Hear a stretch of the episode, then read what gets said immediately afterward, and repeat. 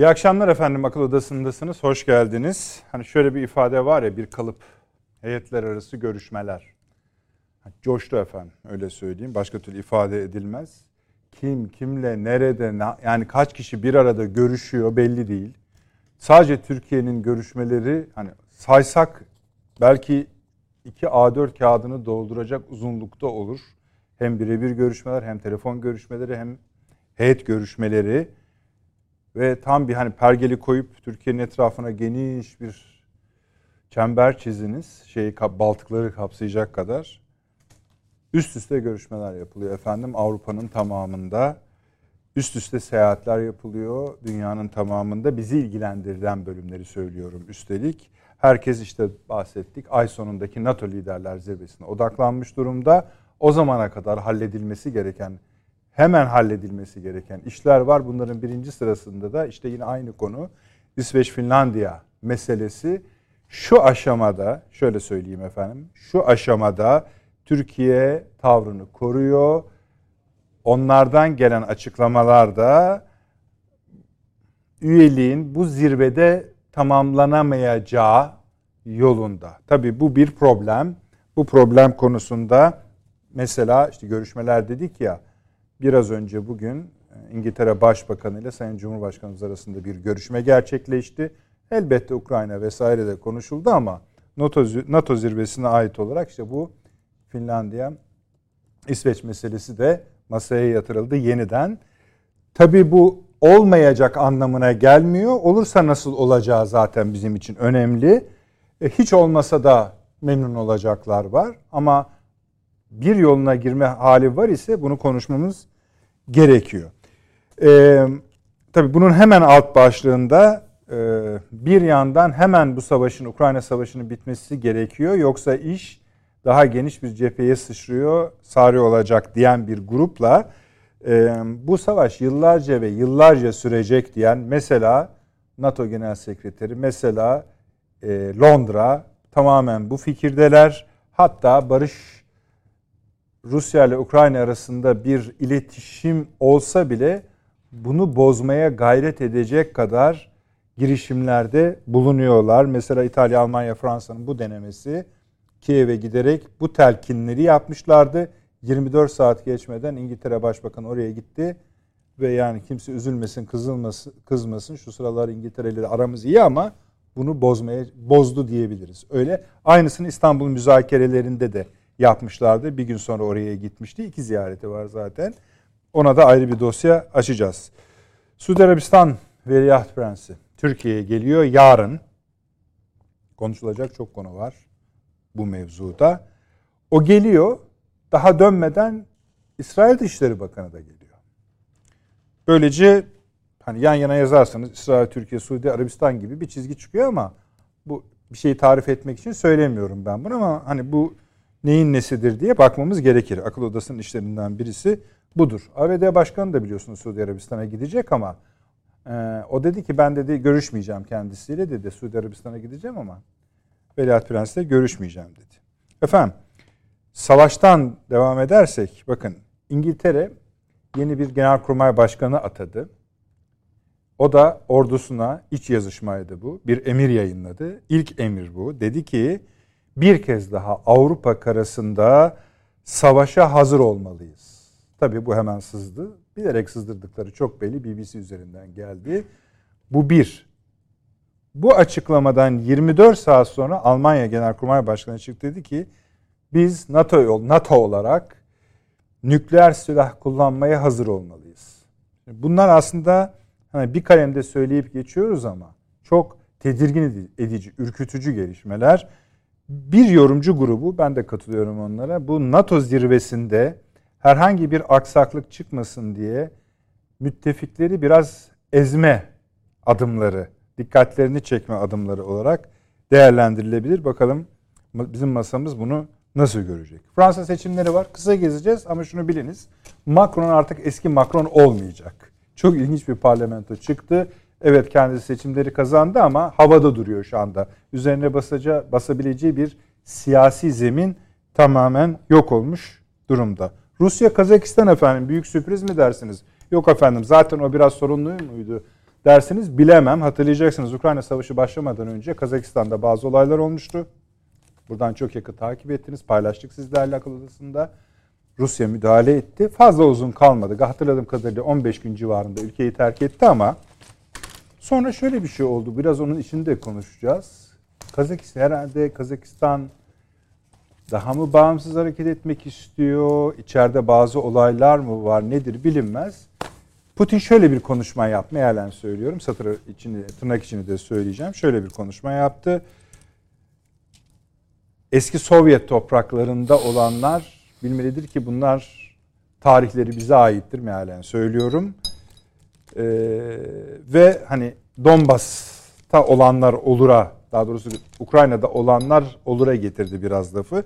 Çok sert açıklamalarda, onları da konuşacağız. İsrail'e ayrı bir yer açacağız ziyaretten gayri olarak. Çünkü orada üst üste anlaşmalar imzalanıyor efendim. Bizim de enerji arayışlarımız vardı. Bir parantez açmıştık biliyorsunuz. İsrail, Mısır ve Avrupa Birliği bir anlaşma imzaladılar. Biz biraz bunu böyle gözümüzün birini kısarak izledik. Bugün de Lübnan, Mısır, Suriye, Arap doğalgaz hattı anlaşması geldi. Öbür gözümüzü de kısmamız gerekiyor ziyaret öncesinde. Tabii bu görüşmeler, anlaşmalar yapılıyor ama İsrail'de bir hükümet var mı yok mu o da meçhul. Bir erken seçime gidecek ama artık hani kolay kolay bir siyasi iktidardan bahsetmek de mümkün değil. Diğerlerini saymıyoruz efendim. Güney sınırlarımızda da hareketlilikler var. Harekatın son durumu demeyelim ama ne oldu diyelim bu akşam zamanımız kalırsa. Sayın Avni Özgürel'le birlikte, abi hoş geldiniz Yeni Birlik Gazetesi yazarı. Evet.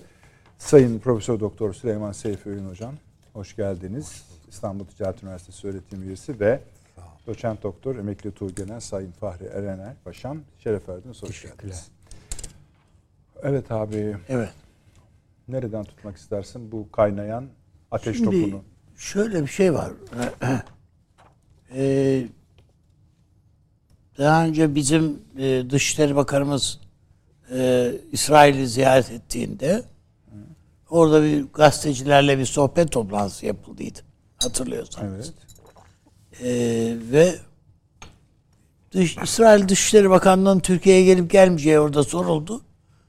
Daha öyle bir planlama yapmadık dediydi. Hatırladınız mı? Evet. Ya bunu yapmadınız ama 4 gün sonra Türkiye'ye ziyaret planlaması açıklanır mı? Ama hani yok onun bir şeyi var. Onu şöyle Sayın Cumhurbaşkanı ile bir görüşme gerçekleşti ya. Evet. O biter bitmez biliyorsunuz bu açıklandı. Ama ondan önce benim de sizin gibi şüphelerim var. İsrail Dışişleri Bakanı'nı göndermekte hevesli miydi? Büyükelçi açıklamakta hevesli mi bilmiyorum. İşte benim de söylemek istediğim şu. Yani İsrail sanki bu biraz mesafeli bakıyordu bu işe. Evet. Yani biraz duralım hele bir yani sindirelim bu ilişkiyi içimize karşılıklı olarak. Yani gerek Türkiye gerek biz diye yavaş gidiyordu. Ama evet. Ama sonradan İsrail birden Dışişleri Bakanı'nı gönderme kararı aldı. Bakıldığında bunun belki de yani gecikmeyelim geride kalabiliriz. Nereye duygusuyla da onu bilemem yani. İsrail'in de kendine göre bir takım mutlaka hesapları var. Bakıldığında çünkü ya da Türkiye'de İsrail'in Yunanistan'la ve Mısır'la gerçekleştirdiği anlaşmanın Türkiye'de tedirginlik doğurduğunu bundan bunu yatıştırmak hevesiyle hareket ettiği de düşünülebilir açıkçası. Çünkü İsrail'in de sıkıntıları var. Hem Suriye'de sıkıntılar var. Yani Türkiye işte bir takım harekat Suriye'de planlıyor. Yapmıyorsa bile planlaması bile Türkiye'nin orada bir takım dengeleri etkiliyor yani o manada söyleyeyim. İsrail harekatı yapsın ya da yapmasın yani. O bakımdan İsrail'in Türkiye'nin nabzını tutmaya ihtiyacının olduğu anlaşılıyor. Şimdi ve bu, dışişleri bu, ve bunun hemen akabinde büyükelçi de gelebilir. Artık olabilir hepsi ama çünkü, yani şunu mesela bu Sayın Dışişleri Bakanı İsrail'e gitti ya. Evet. Orada. Ya ben oradan çok böyle yaptı yani o özellikle gazetecilerle yapılan toplantı. Sonraki evet. O çok soğuk bir toplantı. Soğuk bir toplantıydı. Büyükelçi evet. konusuna da çok fazla hiç prim vermediler. Vermedi. Enerji anlaşması yani hiç gayet yani biraz bakalıma zaman, getirdi. Yani olsa da o ileride onlar düşünülür, konuşulur havalarındaydı. Ama sonradan derelerin altında biraz hızlı akıyor herhalde. Bu her tarafta sel fazla geldi bu sefer. Bu sene. Mesela belki oraya de, fazla gelmiş olabilir. Şöyle bir açıklama var İsrail Başbakanı'nın. Diyor ki evet. İran'ın planladığı saldırıları Türkiye ile birlikte bertaraf ettik diyor. Evet. Şimdi bu ya saldırılardan kastı suikast. Evet evet. Ha yani terör. O İstanbul'daki evet, evet. Yani İstanbul için verdiği yaptıkları uyarı. Orada MİT'in engellediği bir takım gerçekleştirdiği şeyler var. Gözaltılar var falan filan. Tamam yani, ama işte bunu söylerken bir anda bir cümlenin içinde 3 ülke ismi birden geçiyor. Tabii ve öyle. Hangisi hangisine karşıymış yani gibi bir durum da oluyor. Bizim yani Türk Emniyetinden veya Milli İstihbarat Teşkilatı'ndan falan yapılmış bir açıklama yok bu konuda. Tabii. Yani İsrail kendisi açıklıyor. Ama o şeyi de Türkiye'ye dönük o turistlere terk edin İstanbul'u şeylerini de kaldırdı İsrail. Evet. Yani o da ama zaten onları bize daha önce söylemiş. Onun için biraz hani başka ülkelerinki gibi çok kötü niyet görülmüyor ondan. Hayır ben kötü niyet görmüyorum zaten. Ha, sizin için söylemedim niyet, yani o gerçek bir şey olabilir. Endişeden kaynaklanmış olabilir. Ama hani çünkü yani böyle bir şey maazallah gerçekleşmiş olsa bir saldırı gerçekleşmiş olsa biz uyarmıştık derler. O da önemli yani. Yani bakıldığında tablo bu şey şunu da sorayım. Tel Aviv'de hükümet var mı yok mu? Yani seçime gidiyorlar. Gidiyorlar ve zaten ama şimdi şunu göz ardı etmemek lazım. Yani evet şu anda bazı ülkeler yani bu sadece İsrail için geçerli değil yani. Onun dışında da diyelim İngiltere için de geçerli. Hükümet istifa edebilir. Şu olabilir, bu olabilir ama bir devlet politikası diye bir şey var. O kalıcı bir şey. Yani o Ahmet gitti, Mehmet geldiğiyle o evet. şey olmuyor. İrtibatlandırılmıyor. Onun için ben İsrail politikasının bu manada bir şey olduğu kanaatinde değilim. Şimdi yolda bugün gelirken hatırlarsanız şeyle ilgili Erdoğan'la ilgili bir karikatürden siz söz ettiniz. Batı'da yayınlanmış. Ve hatta bir makaleden. Hem makale hem karikatür. Arkadaşlar hem makale hem karikatür. Evet. Varsa verin. Tamam. Yani bu Türkiye ile ilgili şeyin rahatsızlıklarınızın Erdoğan'dan kaynaklandığını zannetmek yanlış. Erdoğan'dan sonra da bu iş böyle. Şimdi o ilginç bir konu. Aslında onu biraz sonra şey yapacaktık ama ziyanı yok. Evet. The Economist'in yayınladığı makale ve yani onun karikatürü bu. Evet. Makalenin başlığı şöyle söylüyor Süleyman Hocam Paşam. Yani asıl başlıkları şu. Türkiye NATO'daki değerinden fazla sorun mu üretiyor? Sorun üretiyor diyor. Altında da şu ifade var. O ilginç hakikaten. Erdoğansız Türkiye'de yani Erdoğan'dan sonra da olabilir işte onu nasıl yorumlarsanız. Erdoğan'ın olmadığı bir Türkiye'de de zannetmeyin ki işler düzelecek. Düzelecek yani daha doğrusu Türkiye-Batı ilişkileri düzelecek mealinde. Onlar tabii birbirlerini bunu ikaz olarak yazıyor, çiziyor olabilirler ekonomistler ama. Evet, söylediğim gibi yani o esasında siyaseti doğru okuyan bir medya kafasının tamam, bir mesela eseri. Ne anlıyoruz biz o oradaki yani bu Türkiye'nin devlet politikasıdır. Erdoğan'ın politikası diye falan zannetmeyin bunu sadece. Demektir. Erdoğan'ın şekillendirdiği ama kalıcı Türk devlet politikasıdır. Ortada çıkan. Yani o eski uysal efendim tepesine vur ağzındaki lokmayı al Türkiye o bitti. O artık böyle bir şey yok. Öyle bir Türkiye yok artık. Diyor.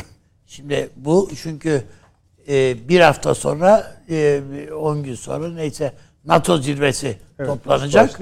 Adamların şeyi yani niye bu Finlandiya'ya ve İsveç'e hayır direniyorsun hala. Direniyorsun diyor. Adamlar. Ve Türkiye yazılı taahhüt istemekte kararlı. Öbür taraftan baktığımızda yani işte siz de işaret ettiniz bu Prens Salman geliyor. Abi onlar da yavaş yavaş. Hayır, geliyor da benim söylemek istediğim başka bir şey. Yani belli bir turun sonucu bu geliyor buraya. Yani tabii Mısır'a gidiyor. Yani Mısır'a gidiyor. İşte Ürdün var öncesinde. Efendim bizde ya sonrasında da Güney Kıbrıs ve Yunanistan'ın da dahil olduğu bir üçlü var. Onlara da gidecek. Türkiye'de tur yapıyor işte. Tur yapıyor. Bu İslam Kalkınma Örgütü'nün toplantısı öncesi bir hazırlık şeyi ziyareti.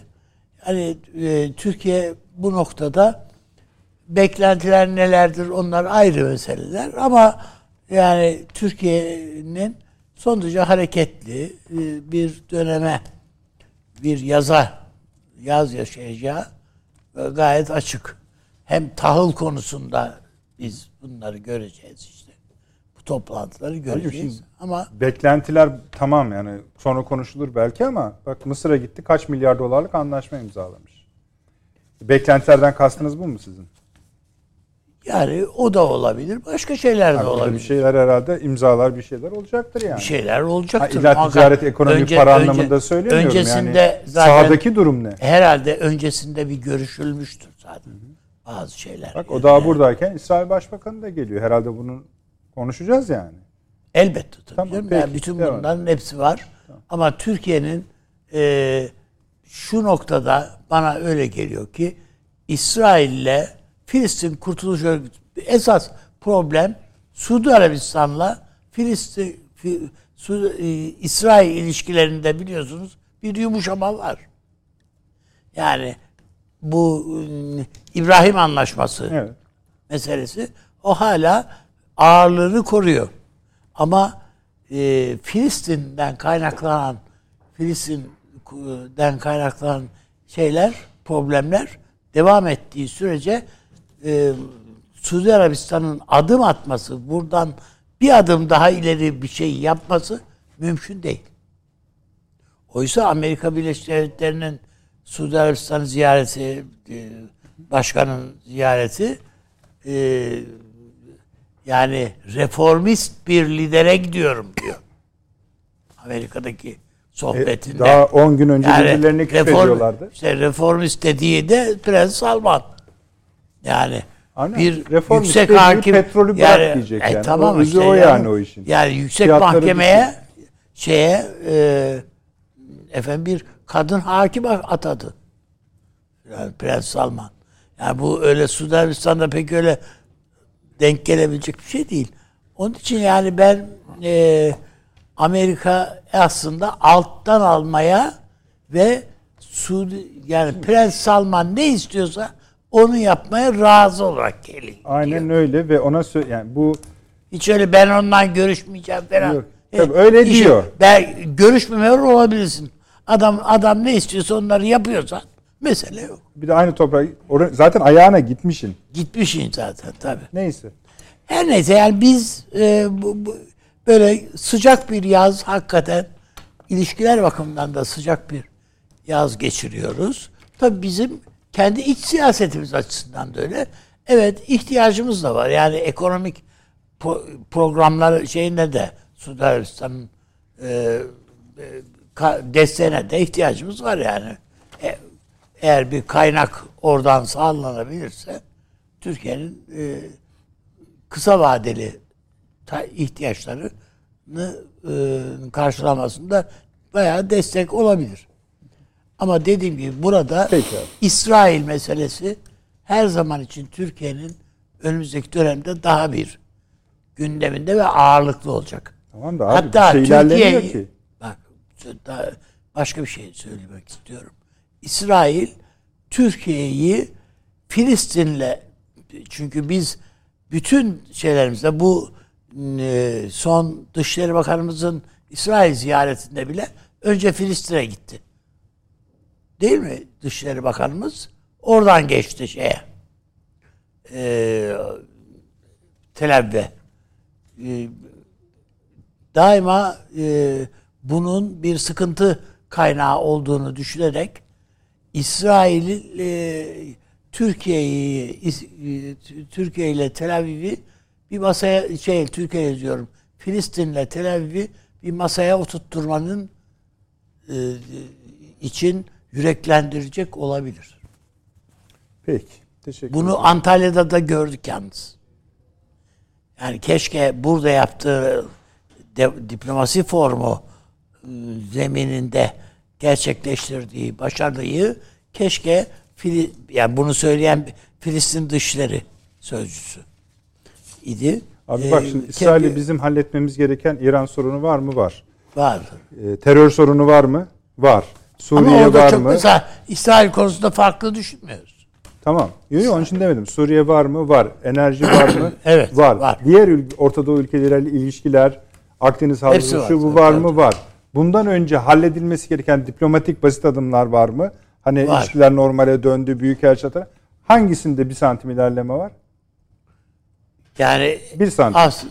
Bence bir santim veya fazlası. Peki. Yani hiç önemli değil. Hepsi bir anda da olabilir. Yani burada göreceğiz şimdi gibi gözüküyor. Olabilir tabii hepsi. Yani hazırlanmıştır bunun alt zemini. Tamam, Perşembe buradayız abi. Tamam. Kaçmıyorum yani. Tamam. Görüşürüz. Süleyman Hocam bir kolaj gibi konuştu Avni Bey ama biz bu şu ekonomisten yürüyerek NATO'ya bağlayalım konuyu. Tekrarlayayım onu. Bu bayağı tartışılan bir karikatür. Orada siz göremiyorsanız bile izleyicilerimiz görüyorlar şu anda. Bir topun üzerinde Sayın Erdoğan var ve NATO tekerleklerinden artık ilerliyor mu? Boşalıyor. Biraz yokuşa. Evet. Ama biraz hücum havası da var yani. Bir söylüyor, NATO'nun değerinden daha fazla sorun çıkarıyor Türkiye. Altındaki de şu ve Erdoğan olsun olmasın Türkiye bu problemi yaratmaya devam edecek. Bizim açımızdan Sayın Cumhurbaşkanı'nın mesela arzusu da tabii böyle bir işte ona ulaşmış oluyor. Ama onlar açısından bunu ne yapacaksınız diyorlar birbirlerine. Ve NATO zirvesi geliyor. Evet. Vallahi NATO'nun tarihi bir anlamda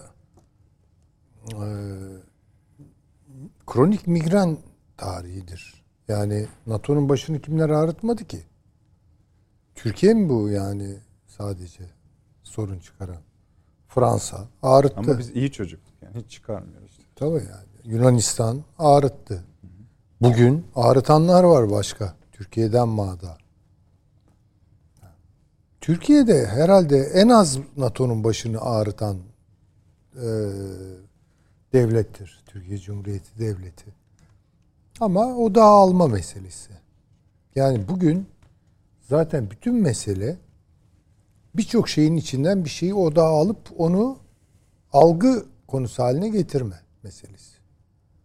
Şu an NATO'nun başını ağrıtan bir sürü şey vardır ama odağa Türkiye'ye geldiği an bütün o baş ağrılarının sebebi kendi yol açtıkları bir tarafa Türkiye olacaktır. Türkiye'nin NATO'nun başını ağrıtması bir devlet politikası mıdır? Tabii kim yazdı bunu? Sonuçta bir tweet yani. Yok, ekonomist makalesi bu. Ya ama işte tweet'e indirgenmiş hali herhalde. Onları öyle duyuruyorlar. Yani, link veriyor. Oradan gidip işte okuyorsun. Şimdi ben doğrusu görmedim bu makaleyi. Bakmam lazım. Ama bu devlet politikasıysa ne zaman devlet politikası oldu? Herhalde anlatıyordur yazarı. Bu işte o cümle bana daha ilginç geldi. Yani mesela ne zaman oldu? 1950'lerde böyle bir devlet politikamız yoktu. 60'larda Kıbrıs meselesini yaşadık. Gene de devlet politikamız çok değişmedi yani. NATO'ya olan derin bağlılıklarımızı her seferinde vurguladık. Angajmanlarımızı aksatmadık. Değil mi yani? 70'lerde gene NATO ile Türkiye'nin problemleri oldu. 80 ihtilaliyle hallettik falan. Devlet politikası nerede? Eğer varsa bir devlet politikası ben bilmiyorum. Bunu hangi zamanlama üzerinden görüyor bu yazının müellifi? Bilemiyorum. Onun için yani neden geçmişe yönelik bir şey aradı? Ne zaman başladı bu devlet? Erdoğan'ı kastediyor. Erdoğan dönemini kastediyor. O zaman Erdoğan politikası olur. Devlet tabii ama diyor ki ondan sonra da devam edecek. Ya o zaman şöyle anlayacağız herhalde mantıksal olarak gidersek. Erdoğan bir politika oluşturdu. Bu devlet politikası haline geldi. İşte ondan sonra da devam edecek. Ha. Eğer liderlerin bir de tabii şu soruyu sorabilirim. Bu tabii biliyorsunuz da ekonomist son derece averaj bütün Avrupa ve Batı'da okunan bir dili de öyledir, basittir yani. Hani lise İngilizcesiyle okuyabilirsiniz. Bunu içeri mi söylüyor, dışarı mı söylüyor? Yani Türkiye'nin içine de bir şey söylüyor mu bu? İşte onu anlatmaya gayret edeyim. Estağfurullah, buyurun ben. Estağfurullah. Şöyle, yani eğer Erdoğan bir devlet politikası oluşturduysa tek başına, demek ki liderler istedikleri gibi devlet politikası oluşturabiliyorlar. O zaman o devlet politikası olmaz. Devlet politikasından neyi anlıyoruz? Hatırı sayılır bir zaman zarfında veya zaman sürecinde. O lider, bu lider gitti, geldi, değişmeden kalan herkesin sadakatla sırtlandığı bir politika varsa o devlet politikasıdır. Yani gayri şahsidir. Hatta gayri siyasidir. Yani eğer siyaseti konvansiyonel anlamda tarif ediyorsak. Eğer böyleyse o zaman şöyle bir sonuç da çıkar buradan. Yani Erdoğan bunu yapabildiğine göre yarın başka bir lider gelir bunu değiştirir. Ya çünkü devlet politikası yapmak bir kişinin elindeyse, bir kişinin marifeti ise öyle değil mi? Evet. Onun için çok akla uygun, mantığa uygun bir ifade değil bu. Peki. Ama şunu rahatlıkla söyleyebilirim. Erdoğan'ın temsil ettiği, tek başına da yürütemez herhalde ama temsil ettiği böyle Batı'ya karşı eleştirel, NATO'ya karşı eleştirel, vaziyet alıcı, Avrupa'ya karşı aynı şekilde bir siyaset. Mesela düşünüyorum yani çok hiç siyasete girmek istemem de mesela Cumhuriyet Halk Partisi iktidara gelse bugün CHP'nin dış politikasına dair konuşan belli isimler var. Evet. Değil mi? Mesela bunlardan biri muhtemelen bakan olacak. Dışişleri Bakanı olacak. Diyecek ki Doğu Akdeniz politikası agresif bir politikadır. Türkiye'nin Doğu Akdeniz politikası mavi vatan politikası haddini aşmaktır, agresif olmaktır diyecek. Çünkü diyor. Oralarda ne işiniz var? Oralarda ne işiniz var diyecek. Veya ne bileyim işte başka biri de diyecek İsveç ki İsveç ve Finlandiya'yı derhal alın. Çünkü NATO'yu. Bu hayatın normal akışına aykırı bir şey buna direnmek diyen biri olacak. Ne olacak? Devlet politikası mı kalacak burada? Ya onun için güzel aslında bunun tuzaklı da bir başlık yani cümle olduğunu. Ya muhtemelen şunu belki biraz düşünüyor. Yani ben çok da bir niyet okuyamam da. Yani ey muhalefet yani kendinize gelin bakın yani biz bu işlerden hoşlanmıyoruz. Yarın siz de gelirseniz iktidara Türkiye'de ayağınızı ona göre denk atın demek olabilir.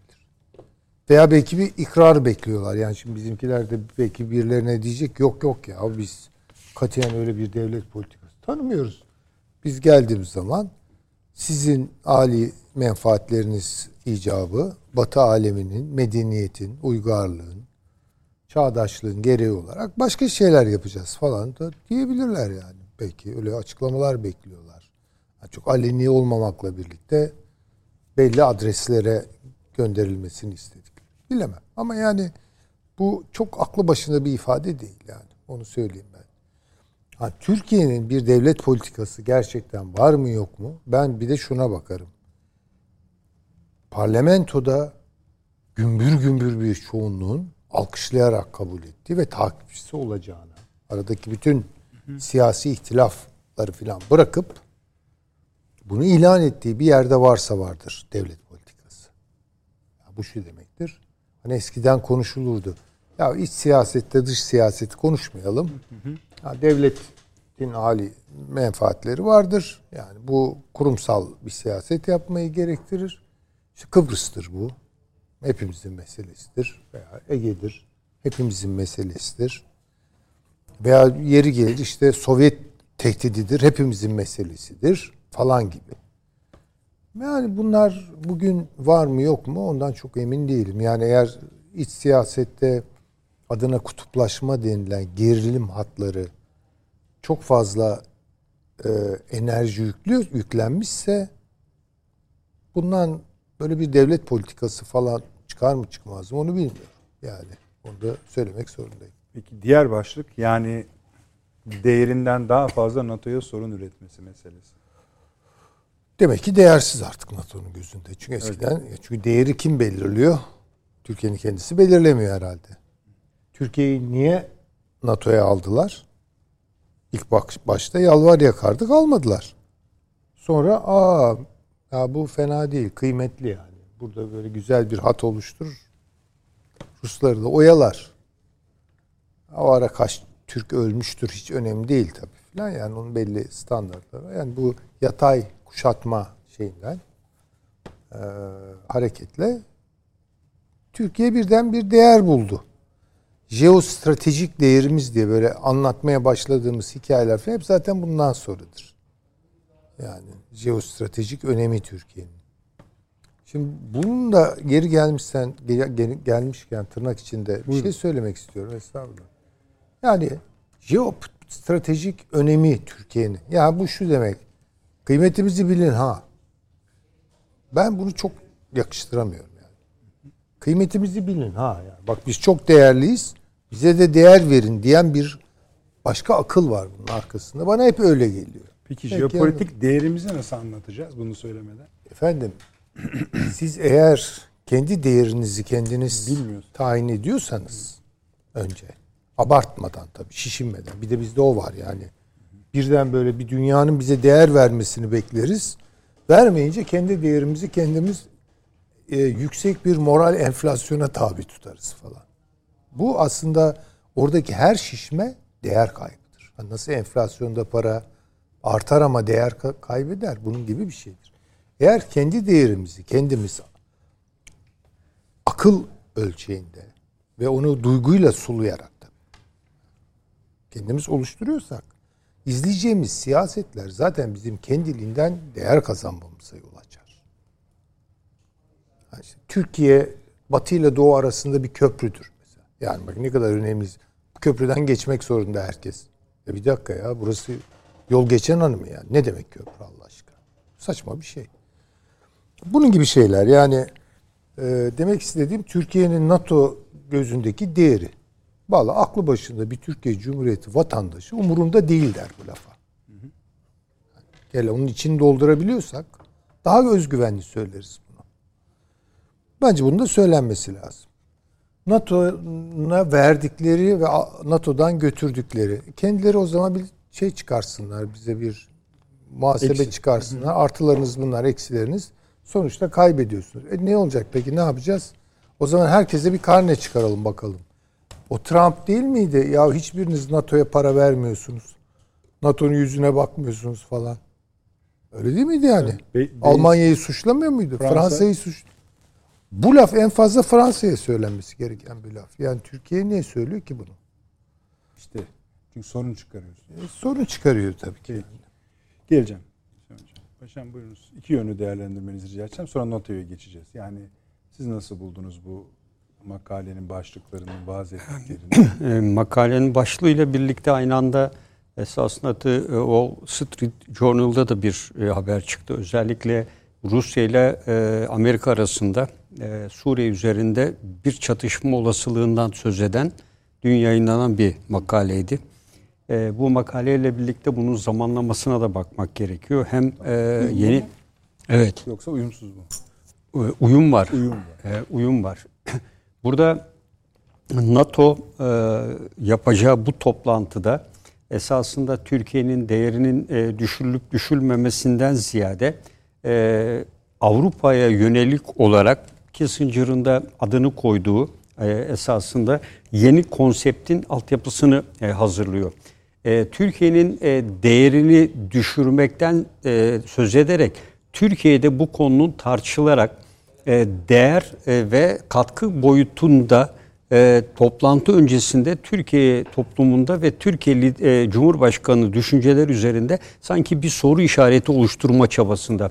Bugün Amerika Birleşik Devletleri'nin baktığımızda genişletilmiş Karadeniz'den vazgeçmediğini, Kafkaslardan vazgeçmediğini, Orta Doğu'dan vazgeçmediğini görüyorsak Türkiye'nin NATO için değeri olabildiği kadarıyla artmıştır ve mevcuttur. Dolayısıyla Amerika Birleşik Devletleri evet yeni bir hat çiziyor dedik. İşte Litvanya'dan, Polonya'dan gelen yeni bir hat. Ama bu hat genişletilmiş Karadeniz kavramının Amerika tarafından tamamen reddedilmesi anlamını taşımayacaktır. Bu yüzden eğer genişletilmiş Karadeniz kavramını terk etmesi, Karadeniz'i, Kafkasları ve Balkanları tamamen Rusya'ya terk etmesi anlamı taşır. Bu süreçte ben Amerika Birleşik Devletleri'nin dediğim gibi bu zirve öncesi Türkiye'nin görüşleri konusunda hani bir ara Türkiye'deki stratejik yalnızlık, değerli yalnızlık gibi ifadeler falan da kullanıldı. Burada Türkiye'nin değerini önemsizleştirme gibi bir kavram içerisine girdiğini ve bir nevi bir algı yönetimi yaptıklarını ben düşünüyorum. Dediğim gibi Amerika'nın tekrar söylüyorum, Amerika'nın gözünde Balkanların ve Karadeniz'in asla önemi azalmamıştır. Ki Amerika Birleşik Devletleri olacak bir şey değil. Sırbistan'a 103 milyon dolar para verdi. Ve anlaşma imzaladılar şu anda Sırbistan'la. Sırbistan'ın Açık Balkan girişimi diye Arnavutluk, Kuzey Makedonya ve Sırbistan arasında biliyorsunuz Ocak'ta yapılan hemen Ukrayna Savaşı öncesi yapılan işbirliği giderek artıyor. Ve şu anda Sırbistan yavaş Amerika istikametine doğru kayış endişesi var Rusya'da. Ve ayrıca Çin'de de aynı endişe var. Yani Çin'de şu anda 7 milyar dolarlık bir yatırım var Sırbistan'da. Amerika Birleşik Devletleri ile Sırbistan arasındaki bu ilişki neyi etkileyecek? Bu ilişki esasında bu zirvede mi olur bilemiyorum ama Kuzey Makedonya ile Bosna Hersek'in süratle NATO'ya alınması ve bu ikisinin NATO'ya alınmasıyla birlikte bir sonraki süreçte Amerika'nın aynen Ukrayna'ya olduğu gibi Sırbistan aynı yola gelmeyebilir ama şu anki yönetimin Amerika ile yaptığı işbirliği, birçok kez heyetlerin gidiş gelişi ve Balkanlarda neresi dediniz? Kuzey Makedonya, Bosna Hersek. İşte orası da zaten oralarda da problemler var. İşte o problemleri çözmenin yolu diyorlar. Bunları doğrudan doğruya NATO'ya almaktan geçecek. Bir yandan da şöyle mesela NATO'da Hollanda ikinci bir Müslüman ülkeye ihtiyaç var diye paşam söylüyordu ya. Şu yapı var. Çok kötü itiraz. Şu yapı var ama yani burada diyor ki Kuzey Makedonya, Arnavutluk ve Sırbistan arasında zaten Amerika'nın da desteğiyle üçlü bir yapı oluşturuldu. Bunlar arasında işbirliği arttı. Otoyoldan tutun gıdalar vesaire gidip geliyor ve arkasından da Amerika bu işin öncülüğünü yaptı ve Sırbistan'la da bundan bir ay önce sanırım 107 milyon dolarlık bir hibede bulundu Amerika. Evet. Bunu da özellikle aksayan kamu yönetiminin hizmetlerinde kullanılacağı vesaire gibi Sırbistan'dan açıklamaları var. Sırbistan'ın şu anda tektir ettiği şey Rusya'dan almayı garanti ettiği bilmem kaç dolar üzerinden doğalgaz alımına devam ediyor olması. Bu hamlenin ben özellikle en önemli Rusya'nın destekçisi olan Sırbistan'ın da devre dışı bırakılarak zaman içerisinde belki de NATO'ya kazandırılması konusunda, çünkü Sırbistan'da ekonomik anlamda baktığımızda ciddi bir yalnızlık içinde. Yani oradan Ortodokslar ve Slavlar, bu tarz Yunanistan Ortodoks, Amerika'nın kontrolünde. Şöyle yapalım mı paşam? Evet. Şimdi şu an itibariyle söyleyeceğinizi kabul ediyorum. Bu kritik bir konu. Bakın siz hemen Kuzey Makedonya ile Bosna Hersek'i ekliyorsunuz. Onlar tartışalım, güzel. Şeyi de hatırlayarak, bu mesela Hollanda tuttu. Bu biliyorsunuz Srebrenica katliamını yapanlara itibarlarını iade etti. Madalya taktı ve özür diledi resmi olarak. Ne oluyor? Hani bunlar ne zaman geri gitmeye başladı bu işler, garip. Ama biz önce şunları bir sıralayalım. Siz şu anda Türkiye'nin İsveç ve Finlandiya'ya evet diyeceğini düşünüyor musunuz? Daha da zaman olduğunu hatırlatayım size. Çünkü çok baskı geliyor Ankara'ya. Ben hayır, yani evet diyeceğini düşünmüyorum.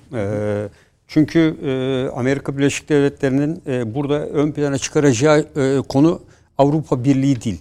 İsveç ve Finlandiya'nın ben Amerika Birleşik Devletleri için NATO üyeliği olması konusunda birinci derecede önem taşıdığını düşünmüyorum. Bu yüzden de İsveç ve Finlandiya karşılık Türkiye'yi tabiri caizse karşısına alıp ve tabiri caizse satacak şekilde Amerika Birleşik Devletleri'nin asla mihver değiştireceğini düşünmüyorum. İsveç ve Finlandiya ile NATO kapsamına dahil edilmesinin 50 tane yolu bulunabilir. İşte daha evvel Akdeniz İşbirliği, Akdeniz Diyaloğu. Zaten bu iki ülkeyle İngiltere sürekli tatbikat yapıyor. Bu iki ülkenin silahlı kuvvetleri diğerlerine göre daha iyi durumda. Dolayısıyla bu iki ülkenin doğrudan doğruya NATO'ya esasına girmesi, daha evvel de söyledik, NATO'nun yükünü arttıracaktır. NATO'nun harekat planlarını ciddi revize edecektir. Şu anda NATO'nun için toplanıyor. Geçen yıl Ekim ayında ve Eylül ayında yapılan NATO 2030 zirvesinde ortaya konulan yeni konseptin görüşülmesi için. Bu en büyük parça. Tabii. Yani en büyük bu konseptte İsveç ve Finlandiya yok ki.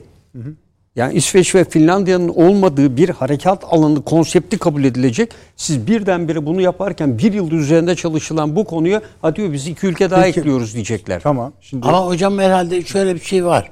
Yani Türkiye bu çıkışıyla, İsveç ve Finlandiya çıkışıyla bu iki ülkeyi damgaladı.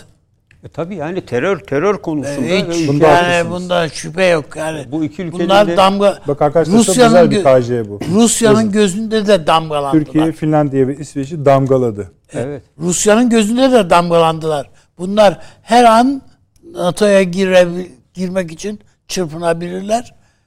Çünkü bir de Rusya'nın denizaltı filosu filan da bu Finlandiya'nın ağzının İçine giriyor neredeyse. Aslında Türkiye şunu gündeme getirdi. Yani NATO zirvesine de getirecek ve bütün Avrupa kamuoyunda İsveç ve Finlandiya'nın ki Fransa, Almanya, işte geçen gün yine Almanya'da biliyorsunuz araçla yayaların arasına daldılar. Bu tür terör eylemlerinin destekçilik yapıldı. Türkiye'nin bütün ısrarlarına rağmen PKK terör örgütünün gösterileri, geçen gün biliyorsunuz binalara falan PKK terör örgütünün tam Türkiye sanki ana Stockholm'da yapılıyor bunlar, bir de herkesin göreceği şekilde bütün bunların yapılıyor olması, bu iki ülkenin, Avrupa'nın görüşü farklı olabilir ama bu iki ülkenin terör konusunda ciddi destek sağladıkları konusunda bence bir anket yapılsa Avrupa kamuoyunda ciddi karşılığının olacağını düşünüyorum.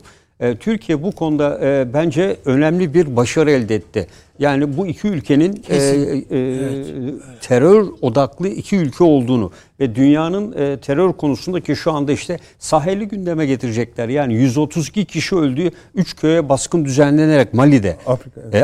Afrika'da. Burası kimin kontrolündeydi? Fransa'nın kontrolünde. Fransa ne yapıyordu bu da? Avrupa'dan 3-4 tane ülke, ki bunların içinde İsveç'ten de vardı 1000'e yakın asker. Bunlar orada Mali'yi göğe koruyorlardı. Ve şu anda DAEŞ'e üzerine atıyorlar. DAEŞ yapmıştır vesaire filan deniliyor. Burada hakim olduğunu. Buraya da müdahale için. Bunun zamanlaması da ilginç. Yani Amerika Birleşik Devletleri yeni harekat planı içerisinde Afrika olacaktır. Afrika'da Sahel bölgesi olacaktır NATO'nun.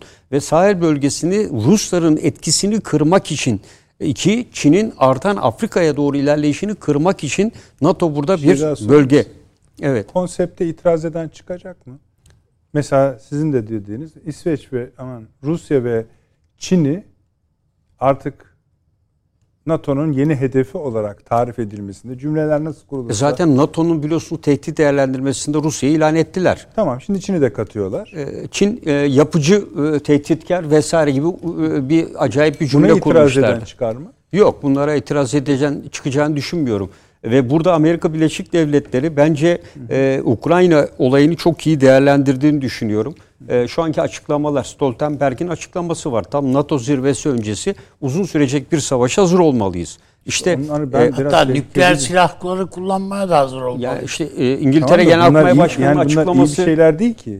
İngiltere Genelkurmay Başkanı'nın açıklaması aynı şekilde. Şu anda Ukrayna Rusya arasındaki savaşı NATO'nun bu cephedeki faaliyetlerini yürüten İngiltere. Hı hı. Amerika Birleşik Devletleri ikinci planda desteklerle yürütüyor, hı, ve bu cepheyi bence İngiltere'ye bırakmış durumda. Doğru. Hatta genişletilmiş Karadeniz'i bile bence İngiltere'ye devredecek gibi görünüyor. Çünkü işte Azerbaycan'da vesaire baktığınızda İngiltere'nin eski işgal ettiği bölgeler olduğunu düşündüğümüzde Bakü ve diğer bölgeleri. Bu bölgeleri de ve Amerika burada hattını işte Yunanistan'la sınırlamış gibi görülüyor. Ancak bu dediğim gibi genişletilmiş Karadeniz kavramı içerisinde yeni aktör İngiltere yer alabilir. Yani bu bölge içerisinde. Dikkat edin, yani burada yani siz de ifade ettiniz işte Almanya, Fransa, İtalya Cumhurbaşkanları veya başbakanları geliyor. Hemen arkasından Johnson geliyor. Hemen Türkiye ziyaret ediyorlar. Hemen arkasından Johnson geliyor. Ve Amerika'nın, İngiliz Genelkurmay Başkanı'nın açıklamaları bir savaşa hazır olun. Evet, Genelkurmay Başkanları öyle der zaten. Yani bunlar göreve başladığı zaman temel amacı ülkesinin... Ama şimdi farklı bir ifade. İkinci kez Kara Avrupa'sında, yani sahada savaşma. Şimdi o başka bir şey. Savaşa hazır zaten olun. Zaten onun söyleyeceği şey bu. Yani bunun belirtilerini ortaya koymak için de azami çaba sarf ediyorlar. İşte program öncesinde söyledik. Medyada yer aldı. Litvanya'nın Kaliningrad'a malzeme götüren Rusya'nın bunlar yaptırım kapsamında diyerek geçişine engel vermemesi. Şu anda Litvanya ile Rusya arasında yeni bir kriz doğmuş durumda. Litvanya bugüne kadar Estonya, Letonya ile birlikte titreyen bu iki ülkeyi bu kadar hareketlendiren, cesaretlendiren nedir? Aynı şekilde bugün de Estonya'da bir açıklama yapıyor. Falanca bankanın, Rus bankasının bütün şeylerine el koyduklarını söylüyor. Yani bu iki ülke adeta Rusya'nın bütün nefretini üstlerine çekmek için odaklanmışlar. Yani Ukrayna'dan sonra sıra kimde diyoruz ya. Ukrayna'dan sonra Litvanya, Letonya ve Estonya'nın hedef alınması Ukrayna'ya göre farklılık gösterecektir. Ama yapılan analizlerde zaten aşağı yukarı böyle değil miydi paşam? Yani bu daha Ukrayna savaşı başladığında şimdi topun ağzında kim var? İşte ama diye yazılar. Ki, Moldova mı diyorduk? Litvanya. Yani Moldova şöyle, NATO ülkesi değil Moldova. Tabii. Ama Estonya, Letonya, Litvanya evet. NATO'nun 5. maddesini harekete geçirecek üç ülke. Dolayısıyla şimdi Letonya'nın durup dururken Litvanya'nın böyle bir şeyi ortaya koyması, hatta itirazlar var ya, kardeşim bırakın geçsin diyor ya, niye engelliyorsun? Yaptırımların oraya gidiyorsun. Orası onun toprağı diyor. Yani ve bugün Borrell bir açıklama yaptı Avrupa Birliği'nin dış ilişkilerden. Gübre ve gıda ürünleri yaptırımlara dahil değildir. Bu konuda dedi herhangi bir şey almak istiyorsanız Rusya'dan alabilirsiniz dedi. Bu da ilginç bir açıklamaydı, yani tam bu olayın üstüne yapıldı. Bütün bunlara baktığımızda bence NATO zirvesinde Amerika Birleşik Devletleri yeni harekat alanı konseptini açıklayacak, kabul ettirecek. İkincisi bu bölgeyi İngiltere'ye bıraktığını planlarda da ağırlıklı olarak elbette deklare etmez ama belki Müttefik Kuvvetler Komutanlığı yapısında bile değişikliklere gidebilir. İngiliz bir orgeneral veya benzeri bir yapı Avrupa Müttefik Kuvvetler Komutanlığı'na atanabilir de tam onu da bilemiyorum. Asker sayısını arttıracakları kesinleşti. Evet. Yani, onu arttıracaklar. Diğer konu dediğim gibi Polonya'ya biraz daha etken bir görev verileceğini ben düşünüyorum. Polonya ön plana çıkarılacak. Peki Yunanistan'a bir ilave görev verilir mi? Yani onlar halbuki çok şey bekliyorlar şimdi. Yani NATO zirvesinden. Yunanistan aslında şu anki bütün girişimleri Avrupa Birliği'nden özellikle Fransa'dan öç alma üzerine kurgulanmış bir yapı içinde. Evet. Yani onu Doğu Akdeniz'de Fransa'nın yalnız bırakmasını, işte Fransa'da Rafael uçaklarını vererek onun sayısını 18 arttırarak olumlu yönde karşılık veriyor. Amerika Birleşik Devletleri Rum kesimi de bir şeyler alıyormuş. Evet. Amerika Birleşik Devletleri bakın Singapur'da önemli bir toplantı yapıldı. Bu Batı'nın Münih Güvenlik Konferansı'nın karşılığı. Buna Amerikan Savunma Bakanı, Çin Savunma Bakanı, Fransız Savunma Bakanı ve birçok yaklaşık 30'un üstünde ülke katıldı. Hindistan dahil olmak üzere. Burada her ülkenin savunma bakanları konuşmalar yaptılar ve Japonya özellikle ve önemli bir gündem konusu Japonya'nın Güvenlik Konseyi'ne üye olarak alınması. Burada birçok yönetici ve savunma bakanı tarafından ifade edildi. Ve Amerika'da esaslı bu tür ifadelere buna uygun yakın bir ifadede bulundu. Ve arkasından Biden'ın Mayıs sonunda açıkladığı yeni uzak doğu stratejisinde 3 ayaklı bir stratejiden bahsetti. Yeni bir tanımlama olarak. 1. Amerika'yı bu bölgede tekrar diriltmek ve daha ileri seviyeye götürmek. 2. Müttefiklerin bu bölgeye olan ilgisini arttırmak ve onları konsolide etmek bu bölge için. 3.'süyle Çin'le olan rekabeti daha ileri seviyelere taşımak.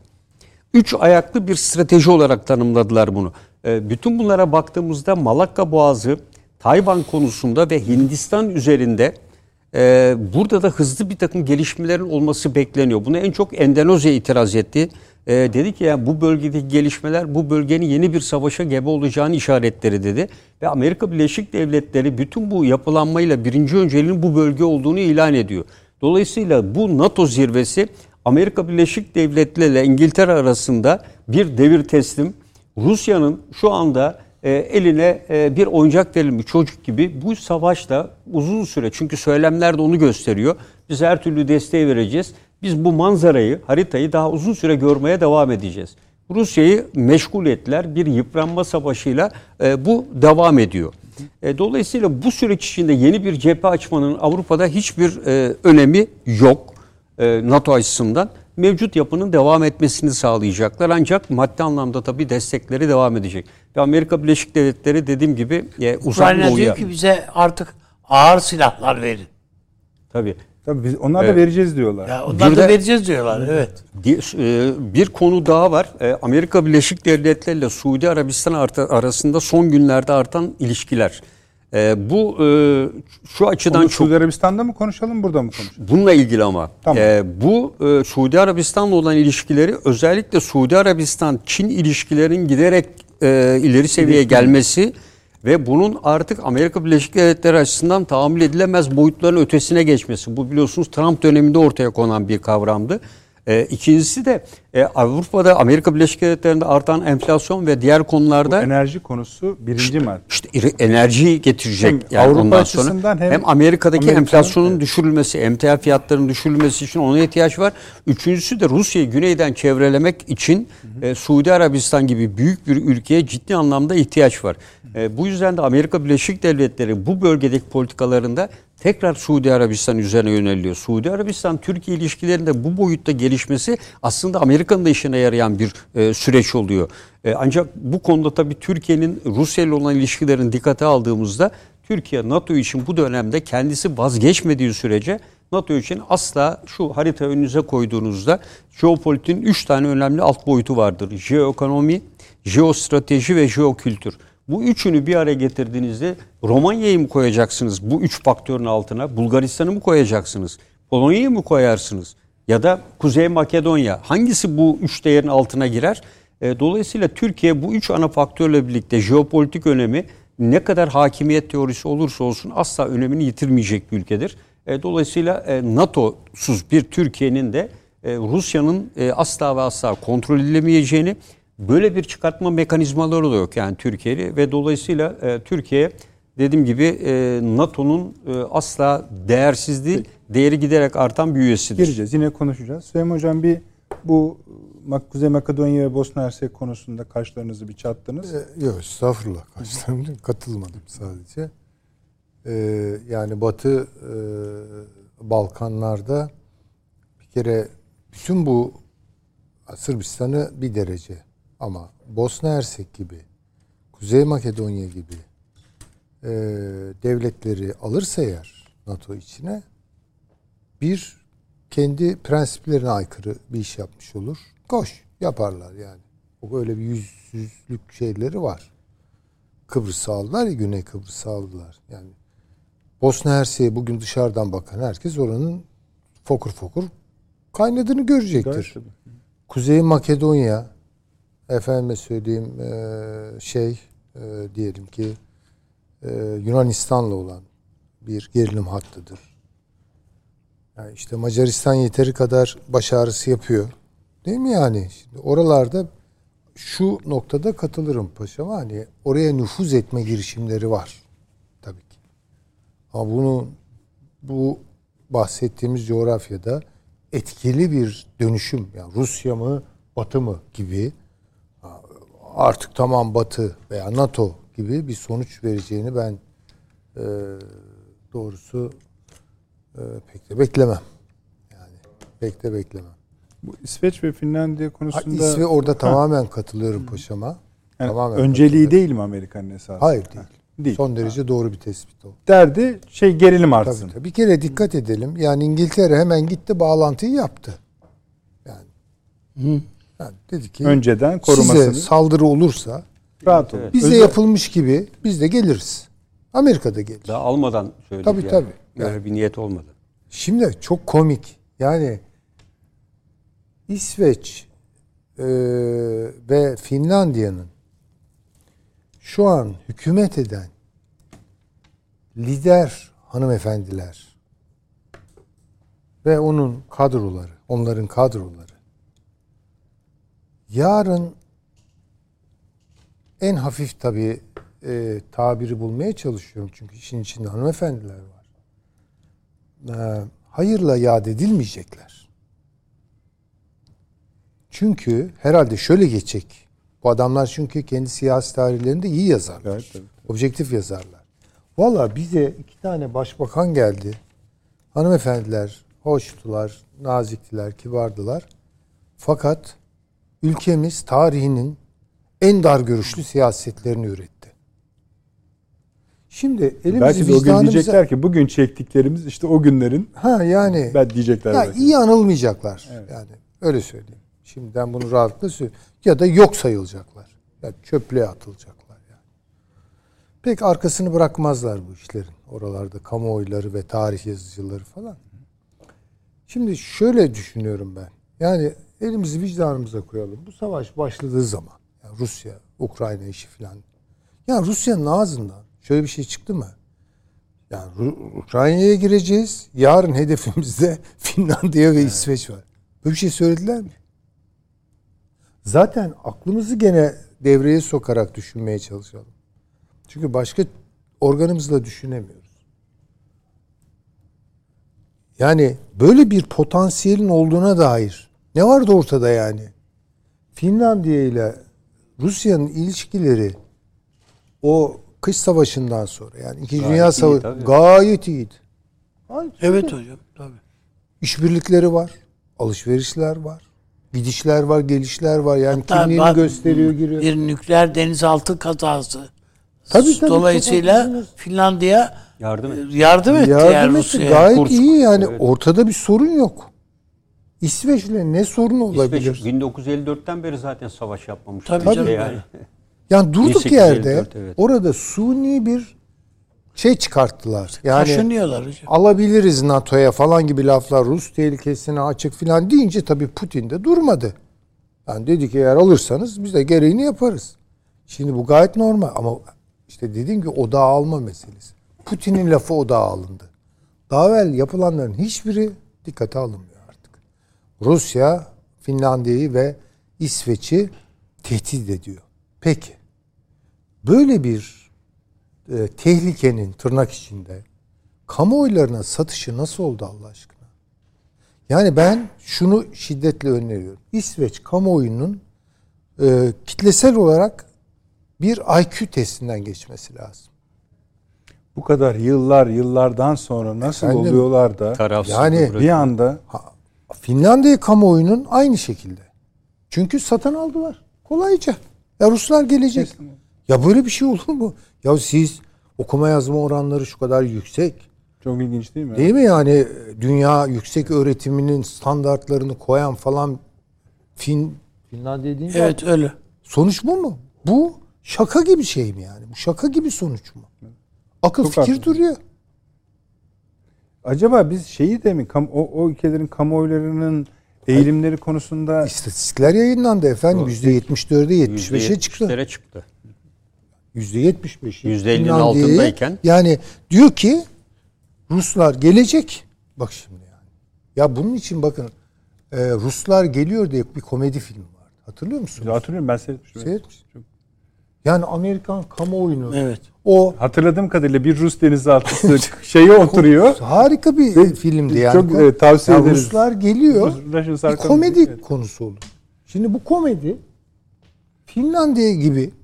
Allah yani keşke onlar gibi olabilsek hocam, dediğim. İşte beyaz zambaklar ülkesi. Ha, beyaz zambaklar ülkesi. Romantik hayır, bir ülke yani. Bizi, ben biraz kendimize de biraz şurada propaganda yapsaymışız demek ki. İnanacak herhalde. Yani. Herhalde. Yani Süleyman Hocam çok güzel bir yer ama gitmek zorundayım biliyorsunuz. Ama şöyle efendim, kısa bir reklam, uzun süre rahat rahat konuşabileceğimiz bir zaman dilimi yaratacak bize. Hemen geliyoruz. Evet efendim, Akıl Odası devam ediyor.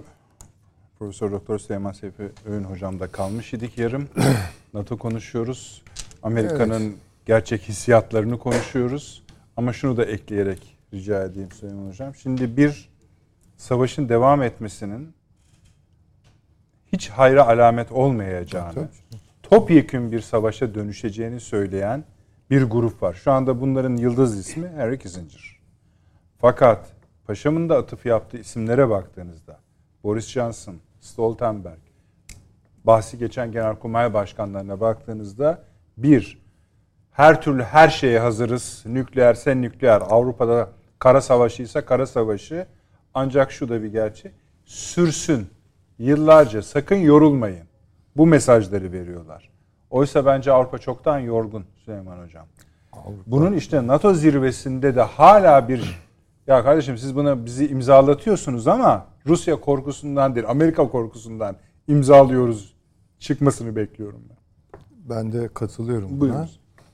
Aslında Ada Avrupa'sıyla Kara Avrupa'sının kavgasına sahne oluyor. Bütün bunlar onun yansımaları.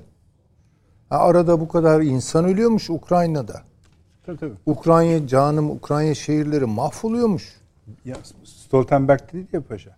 Adam dedi ki bedeli ne olursa olsun dedi. Bedeli ne olursa sen olsun. Sen mi ödüyorsun o bedeli? Ya, ne demek Allah öyle aşkına yani. Ve düşünelim yani Kissinger kimdir yani? Kissinger 20. asır standartlarında zirve noktada bir devlet adamıdır. Yani statesman dedikleri bir adamdır. Ve onu da gene söyleyelim tırnak içinde dahi sayılan işte Brzezinski gibi, yani Kennan gibi falan. Bunlar o kuşaktan geliyor. Bu öyle bir figürün bile, etkili bir figürün bile söylediklerini umuruna koymayan. Bakın. Evet doğru. Bozulan. Ay şimdi şöyle dersiniz mesela. Şeyin ne dediğini unutmayın. Zelenski'nin, Kiev'in, Kissinger'la ilgili. Tabii. Kim ki o filan? Ama Zelenski kim ki? Evet tabii canım. Ya yani orada o bir borazan yani konuşuyor. Halbuki ona boş ver konuş hadi söyle diyen birileri var. Yani iki tez olabilir canım yani tartışabilirler yani. Mesela Kissinger böyle diyordur da başka biri çıkar bu asrın devlet adamıdır. Der ki hayır öyle değil de bir de bakın şöyle bir şey yapacağız falan. İşte hayatında bir savaş görmüş işte bir an yani, birileri olur da. Birileri olur yani, öngörülü. Hayatında hep şarkı söylemiş. Hayır genius gibi yani daha doğrusu dahi nitelikli biri yeni bir genç kadrolardan da çıkabilir. Ya der ki Kissinger'a valla senin fikirlerin eskidi. Sen 20. yüzyıl adamısın. 20. yüzyılın şartları değişik. Bak biz şöyle bir strateji gereği bunu yapıyoruz falan. Öyle bir şey yok efendim. Metin de yok. Yani akademisyenleri de yok ortada. Böylesine tırnak içinde zıvanadan çıkmış bir şeyle karşı karşıyayız. Nereye kadar sürerse sürsün. Yani şimdi Allah aşkına bu NATO'nun başkanı, genel sekreteri Stoltenberg mi temsil ediyor aklı? Hiç yok ki yani. Buna bir de diyorlar çok makul bir adamdır. Yani. Tabii. Ölçülü bir adamdır falan. Bu ettiği lafa bakarım ben. Bana ne adamın hayatında spor yapıyormuş, fit kalıyormuş da bilmem. Bana ne bunlardan? Söylediği laf ölçüsüz bir laf. Bedeli ne olursa olsun sonuna kadar. Korkutucu, ürkütücü bir laf. Şimdi bak, yıllarca yani yorulmayın dedi ya. Tabii tabii. Şimdi Rusya'ya karşı NATO'nun ilan etmiş olduğu meydan okuma aslında tersten okunduğu zaman Ada Avrupa'sının kıta Avrupa'sına meydan okumasıdır. Bir boyutuyla en azından bu hiç görülmüyor. Hı hı. Ve demin de konuştuğumuz gibi Norveç kamuoyu, İsveç kamuoyu, hatta Alman kamuoyu. Bu ne biçim şey ya böyle? Almanya'nın kaderiyle oynuyorlar. Esasında Almanya'da hocam, bir şey yok yani. Bir tepki yok. Pardon. Estağfurullah hocam, şöyle bir şey var. Yani bir katil bir adam var. Bir katili önüne siper oluyor. Yani arkasında cinayet işlemiş adamlar var. Bu tabii, Finlandiya'nın, İsveç'in durumu bu böyle. Tabii. Yani koruduğu insanlar, yani kol kanat gerdiği insanlar veya gölgesine aldığı, kanadının altına aldığı insanlar katil. Bildiğin hakiki manada. Cinayetten sorumlu insanlar. Şimdi bunu bir şey gibi işte demokratik özgürlük falan. Hayır, tam bir zırvalık. Onun için dedim yani Türkiye bu ülkeleri damgaladı. İyi oldu. Çok evet. Ve bence iyi oldu ve naiflikleri çıktı ortaya. Evet. Yani bu şeyin bir izninizle hani bir tek tavsiye edemem kimseye de ama haberdar etmek isteyebilirim haberi olmayanları. Çok güçlü bir yönetmen vardır Avrupa sinemasında. Haneke. Onun Kaşe diye bir filmi var. Saklı anlamına geliyor. Bu kamuoylarını oluşturan o küt budala orta sınıf insanını, kültürünü, zihniyetini bir aile şeyinde, odağında o kadar incelikli resmediyor ki. Ya Avrupa kamuoyları falan deyince bizim aklımıza ne geliyor? Yani böyle sorumluluk sahibi, erdemli yurttaş, değil mi? Yani evet. Hakları üzerine titriyor, özgürlükler, kendisininkini yetmiyor. Dünyada başkaları için bunu istiyor, arıyor falan. Hiç öyle bir şey yok. Ama bu kamuoylarını harekete geçirecek, kendine getirecek bir şeyi biliyorum ben. Ve o şey de geliyor. Ceplerindeki akrep. Şimdi konuşur Fransız vatandaşı, atar tutar falan ama yani bir karar verirken, oy verirken bir cebine bakar. Cebinde bir sıcaklık falan varsa bir sene sonraki tatilini falan öngörebiliyorsa çocuğunun okuluna ona göre bir hesap yapar. Boyunu verir. Orada bir akrep birden böyle eline vurduğu anda çıldırır. Ve hesap soracak birini arar. Ya bunların yurttaşlık refleksleri budur. Başka bir şey görmedim ben. Almanya'da böyle bir kamuoyu çıkacak bir gün tabii. Şu an yok. Şimdi herkes böyle Hayır hocam, var. Ben var. Benim yakın zamanda tanıdığım insanlarla görüştüm. Var. Ama siyasette henüz daha bunlar tesirini göstermedi. Şöyle görmek Alman basını sesini kısmış vaziyette. İşte, tamam ve bu bilinçli bir kısış. Yani Türkiye'de mesela pahalılık dediğim vakit bütün Türk basını ayakta. İktidar yanlısı muhalif. Hiç fark etmiyor şu anda. Evet. Ama Alman basında Almanya'da yok. Ayçiçek yağı yok. Un yok. Şimdi marketlerde kimse ağzını açmıyor. Hani ama yok, onu biliyorlar. Afalladılar. Şu an afallama durumundalar. Bu siyasete nereye gelecek? Yani seçimlere bakacağız. Öyle. Yani ben şunu bekliyorum. Bu yeşiller falan var ya, tepe taklak olacak. Hayır, o yeşiller zaten bugün yine vardı. Şeyin altını imzaladılar. Kömüre dönüşü. Yani çiçekler, böcekler ne oldu? Gitti değil mi onların yani? Şu yani konuşurken hani kül bırakmıyorlardı. Militarizm, silahlanma. Bir numaralı teşvikçisi şimdi bunlar. İnanılmaz. Yani şimdi bakın. O seçimlerde Süleyman Hocam ne olur çok kesiyoruz. Estağfurullah. Şimdi Amerika galiba Wall Street Journal'daydı. Diyor ki önümüzdeki kış diyor, gelecek kış bütün Avrupa seçimlerine denk düşüyor. Tabii, tabii. Bunlar diyor elleri titreye titreye gidecekler ama korkudan değil diyor. Donarak. Donarak tabii. Ve tabii. O zaman diyor şu anki diyor Avrupa ülkelerinin siyasileri diyor bakalım nasıl hesap verecekler. Bir de o zaman dönerler geriye ama. Tabii. Bunlara dönerler yani. O İsveç'teki, Finlandiya'daki hanımefendilere dönerler, yakalarına yapışırlar. Evet.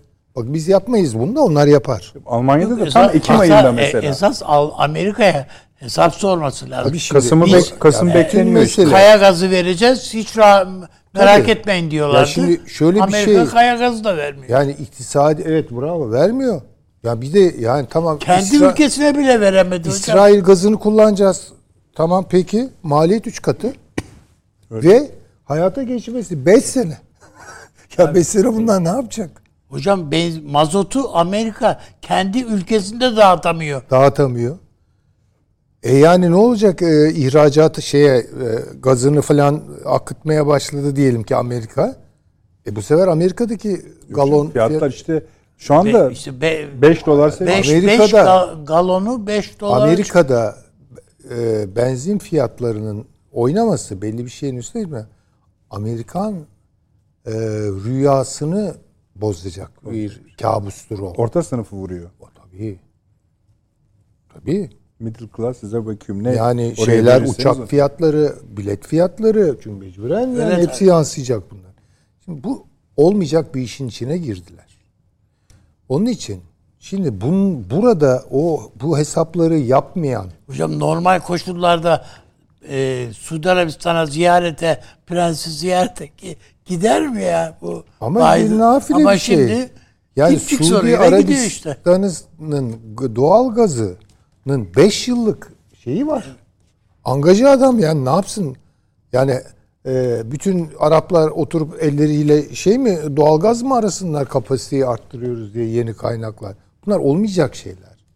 Onun için hiçbir şekilde yani insanların bu medyanın aktardığı Rusya sıkıştı, Rusya mahvoluyor. Sahada öyle değil. Şimdi onu da konuşacağız. Hiç alakası yok. Sahada öyle değil. Hiç alakası yok. Ve esas kaybeden Avrupa. Evet. Ve yarın kaybedecek. Onun hemen akabinde İngiltere karışır. Bakın söyleyeyim. Ve bu Avrupa eğer kıta Avrupası artık yani buraya kadar falan deyip kendi devlet aklını, siyasi aklını takındığı andan itibaren kök söktürür. Hocam koskoca İngiltere'nin şu muhacirlere yaptığı, sığınmacılara yaptıkları muameleye bak. Evet. Kelepçe takmak. Kelepçe, bu aslında, çip takmak bilmem ne. Bu aslında yani. Daha derin köklere indirgediğimiz zaman şu çıkıyor. Modern tarihin içerisindeki çok esaslı bir kavga. Almanlar ve İngilizler arasında. Çok derin bir kavga bu. Şimdi bu kavgayı İngiltere'de de görebilirsiniz. Bu kavgayı Amerika'da da görebilirsiniz. Henüz bu kavga tam başlamadı. Ama şu kriz ortamında yatıştırılmış bir kavgadır bu. Tabii belli bir seviyede itişme, kakışma, rekabet devam ediyordu ama İngiliz proaktif siyasetleri karşısında bu kıta Avrupa'sının damarı kalkacak. Bakın. Yani bu çok kötü bir şey bu. Bu hakikaten dünyanın şirazesinden çıkması anlamına gelir. İşte bu 2. Dünya Savaşı öncesi hallerdir yani bu haller. Orada çok büyük bir problem. Yani Almanya'da mesela şöyle düşünelim. Amerika'da kim kazanacak? Almanya mı İngiltere mi? Ben öyle bakıyorum. Şimdi bir şey ekleyebilir miyim? Buyurun. El País dün evvelsi gün yayınladı. Çok ünlü, yani güçlü bir İspanyol gazetesidir. Şöyle diyor. Bu harekat diyor kastettiği Ukrayna Savaşı, Avrupa Birliği içindeki en güçlü koalisyonları neredeyse onarılamaz hasarlar bıraktı diyor. Ve sonra tarif ediyor. Macaristan, Polonya, Slovakya, Çek Cumhuriyeti bir kümeydi. Visegrad ülkeleri diyorlar. Bu tamamen dağılmış durumdadır. Tabii. 2. Almanya, Fransa, Polonya, Weimar üçgeni diyorlardı bunlara. Bu da bitmiş durumdadır diyor. Ve bu öyle bitmiş durumda ki Süleyman Hocam işte Polonya hatırlayacaksınız. Geçen hafta konuşmuştuk. Başbakan yardımcısı çıkıp demişti. Sırtımızdaki ağrı Almanya'dır demiş. O halde. İşte canım, o durum ya adam Ukrayna'nın yarısını bizim diyor ya şimdi. Tabii. Hani bu Ukrayna'yı kurtarıyordunuz? İşte böyle yarım kurtaracaksın. Aceleye gerek yok. Yani Şurası bizim diyor şimdi adam. Bakın. Ve şey çok doğru. Paşamın oradaki tespitine de tamamen katılıyorum. Bu işin de taşeronluğunu, müteahhitliğini her neyse İngiltere yapıyor. İngiltere yapıyor yani. Buralarda. Yani Amerika bazen yok. Hakikaten öyle yani. Yunanistan söz konusu olduğu zaman İngiltere konuşmuyor çok fazla. Amerika konuşuyor. Ama mesela daha yukarıya doğru çıktıkça İngiltere. Tabii. Mesela daha aşağı indiğinizde iyice İngiltere sessizleşiyor. Mesela Suriye'de. Evet evet. Mesela tabii. Terör örgütü konusu. Bu ürpertici bir sessizlik tabii. Evet, yani tabii, onu kabul edelim. Tabii, hayra yorulacak bir şey değil. Ama en azından Amerika'yı hesaplayabiliyorsunuz. PKK'nın arkasında diyorsunuz. Ona göre şunu mu yapalım bunu.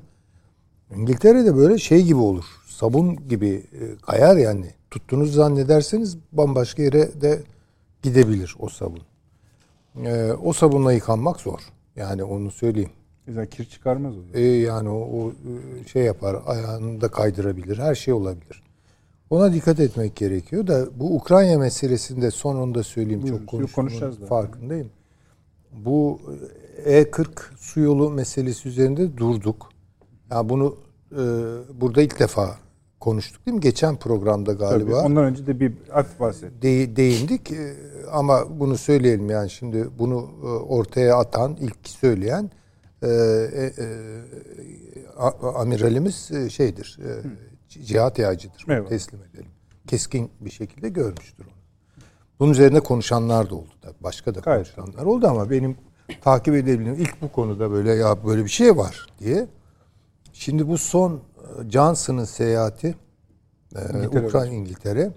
Yani bakın şöyle bir ezber gibi diyemem ama otomatiğe belli açılardan bağlayabiliriz. Zelenski konuşuyorsa bilin ki İngiltere konuşuyor. İngiltere konuşuyor. Evet. Bu böyle bir hani bunun sağlamasını yapmak lazım. Tabii çok ezbere dönüştürmemek gerekiyor ama otomatik bir şey çıkıyor buradan. Bir düzenlik çıkıyor. Johnson'ın ona söylediği yani bir şey şu. Çıkarabiliriz. Tabii buradan. Tabii. Şunu söylüyor. Bak her son düştü. Her sonu düşmesi demek E40 su yolunda Rusya'nın kontrolü ele geçirmiş olması demek. Çünkü oradan dökülüyor zaten işte o Dinyeper. Değil mi? Biz size en ağır silahları vereceğiz. Büyük bir şeyle oradan püskürtme harekatına gidin. Boş verin, unutun Donbas falan oraları. Hiç İngiltere'nin de umurunda değil. Ben şunu da rahatlıkla Zelenski'nin de umurunda değil Donbas artık. Başka yerlere gitti iş ve orada kızışacak.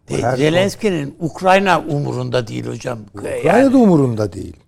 Ama söylemi şöyle. Değil Donbas Kırım alana kadar diyor. Tabii. Yani o artık hani dediler ya buna sonsuza kadar devam edin diye. O da söylüyor. Sonsuza kadar bu işi götürecek. Diğer tarafların analizleri de şu. Veriyor. Odessa'da beyaz bayrağı hem Kiev çeker hem Batı çeker diyorlar.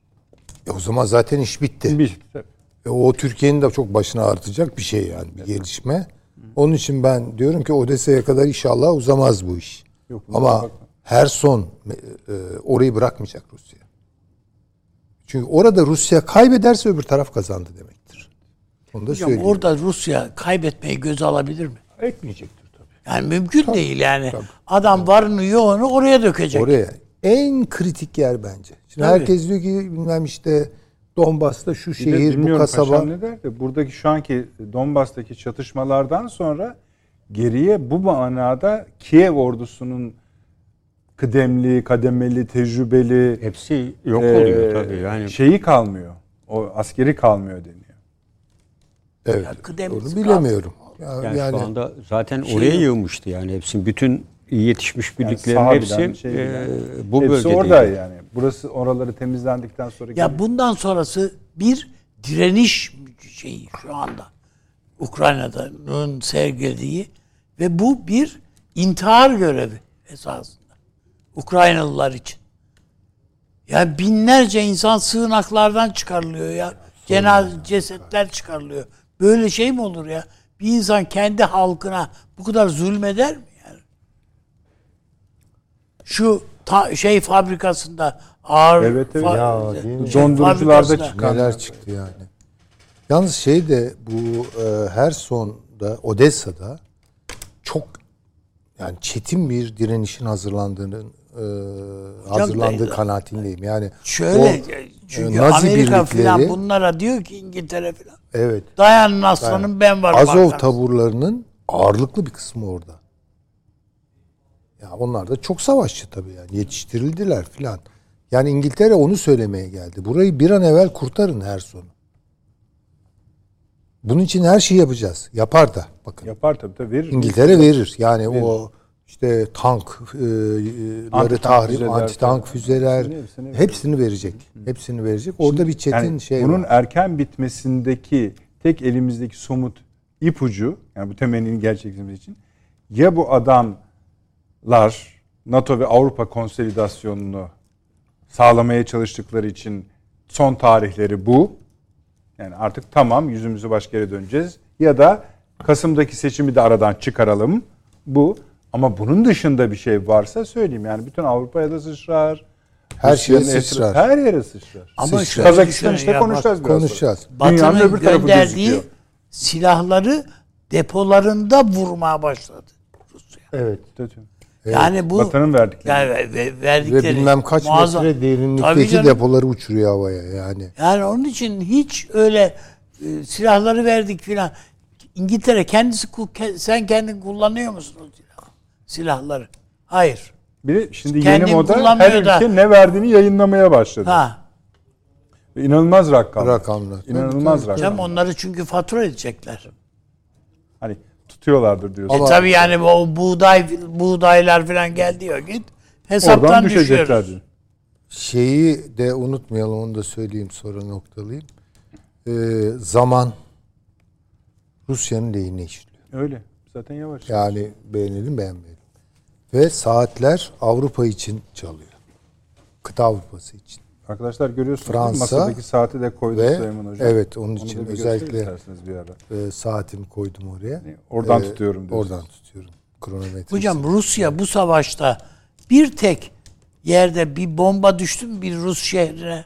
Bir kere bir şey sanırım attılar. Hiç yani tek bir şey yara almadı Rusya. Evet, gönderdiği tankların bir kısmı yolda kaldı. İşte asker kaybı var, bilmem ne o kadar.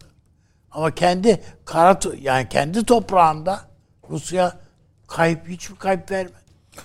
Zararı yok adam. Böyle bazı şeyler vardır, geciciler vardır içen. Ya içer filan tabii kontrolü filan bir yerden sonra pek mümkün değildir. Sağa solu devirir falan. Fakat birden uyanır mesela 2 saat üstü zımba gibi de kalkar. Hayret edersiniz yani. Ruslar böyle. Ruslar biraz sarhoş girdiler şeye. Evet öyle hocam. Zannedildi ki bu böyle devam edecek. Birçok kıymetli... Yok bataklığa gömülecekler falan. Rusya'yı tabii çok iyi bilen bir meslektaşımız, dostumuz söyledi. Rusların en büyük özelliğidir bu. Kendisinin izin almadığım için ismini telaffuz etmeyeceğim. Ruslar bir meselenin içine girerler ve o an bütün defoları çıkar. Fakat o defoların hesabını kısa sürede görüp ne pahasına olursa olsun, kaç insan harcanması gerekiyorsa, kaç ne bileyim yani anında şeyi yaparlar, dönüşürler. Gözden çıkaramayacakları hiçbir şey yok. Tabii.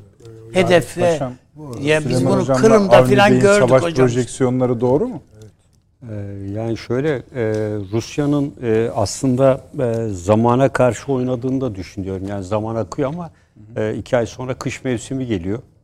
Dolayısıyla Rusya'nın birliklerini takviye etme potansiyeli Ukrayna'ya göre evet mühimmat silah araç desteği falan verebilirler ama buraya sürekli olarak bir insan gücü özellikle kış şartlarına dayanıklı personel sevk etmeleri oldukça güç. Ne olacak?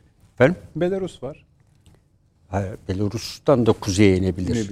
Yani dolayısıyla Rusya 2 ay sonra bu yıpratma veya ilerledikçe Donbas ve bölgeyi ele geçirdikten sonra kışın daha uygun şartlar oluşacaktır. O yüzden Odessa konusunu Karadeniz'in sert olduğu kuzey rüzgarlarının etkisini arttırdığı kış şartlarına dayanıklı Rus birlikleri, belki de Arktik'ten getireceği birlikler de olabilir. Eksi 60 dereceye dayanıklı, eksi 60 dereceye dayanıklı birliklerle bu harekatı sürdürülebilir. Yani Rusya ilk baştaki hatalarından dersleri aldıkça daha ileri seviye harekat taşıdığını görebiliyoruz. Ancak dün Kırım'da ilginç bir olay yaşandı. Bir petrol tesisine yönelik bir patlama meydana geldi. Evet, 3 yaralı olduğu ifade ediliyor. Bu tür eylemlerin Amerika Birleşik Devletleri... o içeriden mi yapılmış yoksa füze mi? Yok, içeriden yapılmış. Anladım. İçeriden yapılan bir saldırı. 3 tane yaralı var. Yani biraz tesiste hasar meydana gelmiş. Moskova provizöründeki gibi oldu zannettim. Yok. Daha uzun yani onunla ilgili ayrı iddialar vardı. O Yılan Adası'nda vesaire SİHA'ların bulduğu diğer konular da yer alıyor. Yer yani. Burada dediğim gibi kışın o meşhur çamuru ve diğerlerle kim dayanıksa o gidecektir. Batı'nın kışın harekat yapma kabiliyeti sıfır. Batı'nın hiçbir ülkesi yapamaz bunu. Olanlar var, İsveç falan göndersinler. Göndersinler. İşte burada kendilerini test etsinler. Yani madem istiyorlar, Ukrayna'ya daha destek olarak olacak, gönderebilirler. Dolayısıyla kışın savaşın bu şekilde olacağını düşünmüyorum. Yani kışın Rusya'ya bir üstünlük sağlayacaktır. O yüzden savaş uzun yıllar ben süreceğini pek düşünmüyorum. Rusya açısından da bu özellikle maliyet çok önemli. Gerçi dün 1 dolar 55,5 rubleye düştü. Euro 58,5'a düştü. Ruble tarihinin en değerli hale geldi. Dolar ve euro karşısında efendim söylemeyeceğim. Tehlike sinyali veriyor biraz. Hatta şey dedi Ruslar ya, biz o kadar da şey olmasını istemiyoruz. Değerli tabii. İstemiyoruz. Diğer bir konu dün açıklandı. Rusya'nın Ukrayna Savaşı başladığından beri Çin'e sattığı petrol bir önceki yılın aynı dönemine göre %55 artış gösterdi. Hindistan'a 5 katı. 5 katı kadar. Dolayısıyla zaten ona gerek yok. İşte geçen perşembe değil de hafta sonu ben okudum bir yerde herhalde.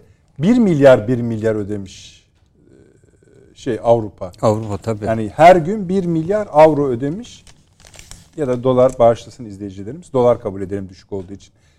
1 milyar dolar ödemiş her gün Rusya'ya enerji için. Şimdi de kesiliyor artık yavaş yavaş. Zaten 2 ay sonra hem harekat hem de Avrupa'nın içine düşeceği durum zaten süreci hızlandıracak. O açıdan ben yani sadece askeri değil, aynı zamanda askeri politiğin siyasete dönüş şekliyle Avrupa kamuoylarında... Onu da netleyelim. Burada aslında bugün Ukrayna Savaşı konuşmuyoruz. Konuşsunlar yine. Önemli değil. Yani takip ediyoruz yine diğer yerleri de. Onda bir sakınca yok savaş konuşmalarında. Bir, Batı dediğiniz şeyin gerçek sebeplerini, 2, aralarındaki çatışmaları, 3, en lider zirvelerin zirvesi denilecek ay sonundaki zirvede bu işin nasıl tezahür edeceğini, ama aslında bir seri yalanı da deşifre etmeye çalışıyoruz. Yani İsveç'te Finlandiya'nın umurlarında bile olmadığı, ama bakın bir yandan da yan çıktı diyelim Süleyman Hocam. Onların sosyolojik yapısının da aslında siz naif dediniz. Siz naif olduğunuz için bence saflık yani bu. En kibar öyle söyleyelim. Bunlar da yan çıktılar oluyor. İngiltere'yi anlıyoruz. Almanya, Fransa'yı anlıyoruz. Aslında kaynıyor içerisi. Ve yine direnemiyorlar, yine direniyorlar. Sonuçta da ekonomiste olduğu gibi fatura maşallah yine bize kesiliyor. Evet. Böyle bir durum var. Kapatalım mı bunu yoksa? Şöyle tabii. Buyurun, burada ben dediğim gibi yani kışa girişin 2 boyutu olacak. Bir, askeri harekatı Rusya'nın hızlandıracağını düşünüyorum. İkincisi de Avrupa'nın kamuoylarında özellikle enerji konusunda doğalgaz akışın durduğu Hollanda, Polonya, Bulgaristan bir ülke daha var. Slovakya sanırım. Bu ülkelerle birlikte bu sayı artacağını ben düşünüyorum. Rusya önemli bir kozuda elinde bulunduracak. Şu ana kadar bu ülkelerin gaz stok seviyeleri henüz kışı geçirecek seviyeye ulaşmadı. Bu arayışlar sürüyor ama Polonya, Belarus hep bunlar kuzey ülkeleri. Haziran'a geldik. 2 ay sonra bu ülkelerde kar düşmeye başlayacak bu kuzey ülkelerinde. O zaman kamuoyunun tepkisinin de bu savaş konusunda Rusya tarafından artacağını ben düşünüyorum. Başkan, bir şey sorabilir miyim size? Ben tabii bilemediğim için. Bu özellikle kar yağdığı zaman askeri olarak Rus ordusunun daha avantajlı hale geldiğini söylediniz. Dezavantajının ise o karların eridiği bahar aylarında. Rus askeri General teknolojisi Çavuş, yani öyle yani, evet, General, Rus askeri teknolojisi bunu kompanse edemiyor mu? Tabii edebiliyor. Yani o yüzden çünkü Ruslar, öyle iddialar tabii, var. Ruslar yok, orada kaybeder filan yani diye. Rusların şu anda 2 veya 3 tane Arktik'te Tugay'ı var. Tamamen eksi 60 dereceye kadar harekat icra edebilecek makine ve ekipmanlarıyla birlikte. Bunları bütün bir cephe yerine harekatın siklet merkezi veya ağırlık merkezini teşkil eden bölgelerine kaydırarak bu bölgede harekatın uzun sürmesi normal. Belki 1-1,5 ay daha sürecektir ama ondan sonra Ukrayna'nın ben bu hatta dayanma gücünün fazla kalmayacağını düşünüyorum. Çünkü dün açıkladıkları rakamlara göre harekatın başından beri kendi ifadesi 10.000 kayıp verdiklerini söylüyorlar. Yani 10.000 kayıp. 30.000 civarında yaralıları var. Bunların önlenmeyi bir kısmının ağır yaralı ve uzuv kayıpları olduğunu. İnanılmaz bir mühimmat tüketiminden bahsediyorlar. Yani normal bir savaşta olanın da bu, üzerine çıktı. Şu anki mühimmat zaten satışı sarfiyatı 2. Dünya Savaşı'nda ortaya atılmış olan lojistik faktörler yönergesinin kat be kat üstünde. Yani görüyorsunuz topçuyu bir günde atması gereken bir mermiyi 1 saat içinde attığını görüyoruz. Yani bunun bir hesap kitabı da yok. Yani şu anda Ukrayna ordusu asla elindeki bir lojistik desteğe göre gitmiyor. Eline ne gelirse onu kullanıyor. Bunların nasıl eğitimi yapılacak? Bu yüzden bu sürdürülebilir değil. Yani ordu açısından da sürdürülebilir değil. Onun için mühimmat kalmadı diyor. Bize ne gönderirseniz gönderin. Çünkü kontrolsüz kullanıyorlar. Yani siz normal bir orduda olsanız günlük sizin bir cephane ikmal nispetiniz vardır. O oran dahilinde hedefler harekatın evine göre ona göre hiçbir şey sınırsız değildir. O sarf edildikçe yerine takviye edilir. İstekte bulunursunuz ama burada görüyoruz resimlerde Batı'nın gönderdiği bütün mühimmatı yanlarına koyuyorlar ve atıyorlar. Nereye attıkları da belli değil. Yani hedefi vurduk. Yani o da belli değil. Yani onları gözlemlemiyorlar veya nasıl gözlemliyorlar o da ayrı bir konu. Peki. Daha bunun nasıl sürmesine kadar konuşacağız tabii ki. Süleyman Hocam, siz İsrail ziyareti ve Suudi Arabistan ziyareti konusunda bileşik bir analizi sizden rica edebilir miyiz? Enerjiyi de dahil ederseniz bilhassa. Evet, şimdi bazı şeyleri gene birbirine karıştırıyoruz. Hı hı. Normalleşme ile işbirliği yapmak başka şeylerdir. Normalleşirsiniz, işbirliğine gitmez. Her ikisi için de mi söylüyorsunuz? Evet tabii. Yani onu söylüyorum. Yani hatta belki normal olmadığınız bir takım devletlerle de işbirliği gösterebilirsiniz. Bunlar birbirini tamamlayan şeyler değildir. İsrail ile Türkiye Cumhuriyeti Devleti arasındaki ilişkiler normalleşme aşamasında olur veya olmaz. Buradan aşırı sonuçlar çıkarıp işte madem artık Dışişleri Bakanları da gelip gitmeye başladı, madem artık işte sefarethanelerde açılacak, sefirlik rejimi çalışacak falan, o halde sonraki adım Gazze'nin Türkiye üzerinden geçmesi. Böyle bir denklem yok. Böyle bir şey yok. Şu anda da bu böyle bir şeyin işlediğine dair hiçbir delil olmadığı gibi. Öyle bir şey yok. Hı-hı. Tam tersi siyaseten ve stratejik olarak tam tersi gelişmeler var. Ben Hint Pasifik aksından başlatayım. Hindistan giriyor denkleme. Şimdi şunu hayal edebilir miydik? Hintlilerle Yunanlılar ortak tatbikat yapıyor Akdeniz'de. Hindistan, Suudi Arabistan, Birleşik Arap Emirlikleri. Bir daha söyleyeyim. Hindistan, Suudi Arabistan, Birleşik Arap Emirlikleri, İsrail, Ürdün, Güney Kıbrıs ve Yunanistan ve Mısır. Blok budur.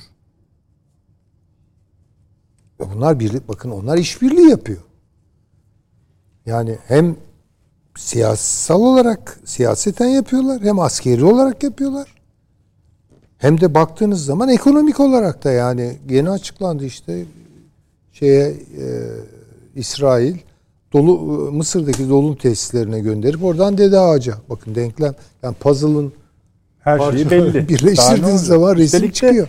Fizibilitesi hiç yok. Olmasına rağmen bunu yapıyorlar. Evet. İnadına yapıyorlar.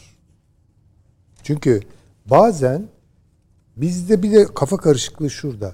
Bir şey ekonomik çıkar doğuruyorsa siyaset bunu takip eder. Ne ara biz bu kadar Marksist olduk milletçe ya? Çok yaşayın. Ya böyle bir şey yok ki.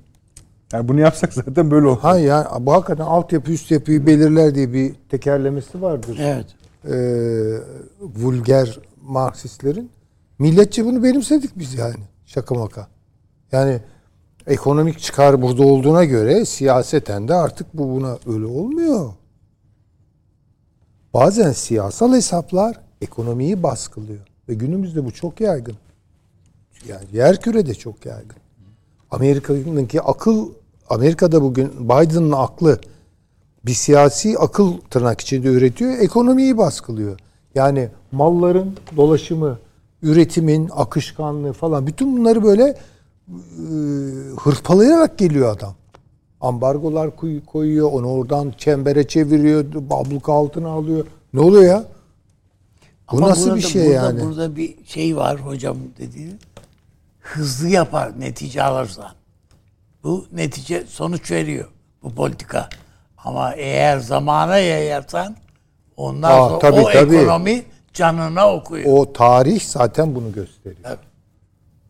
Yani orada biraz böyle Marx gibi düşünmek lazım. Çünkü Marx der ki üretici güçlerin gelişimini engelleyen her şey tarihin silindirleri altında kalır. Bunu da söylüyor adam yani.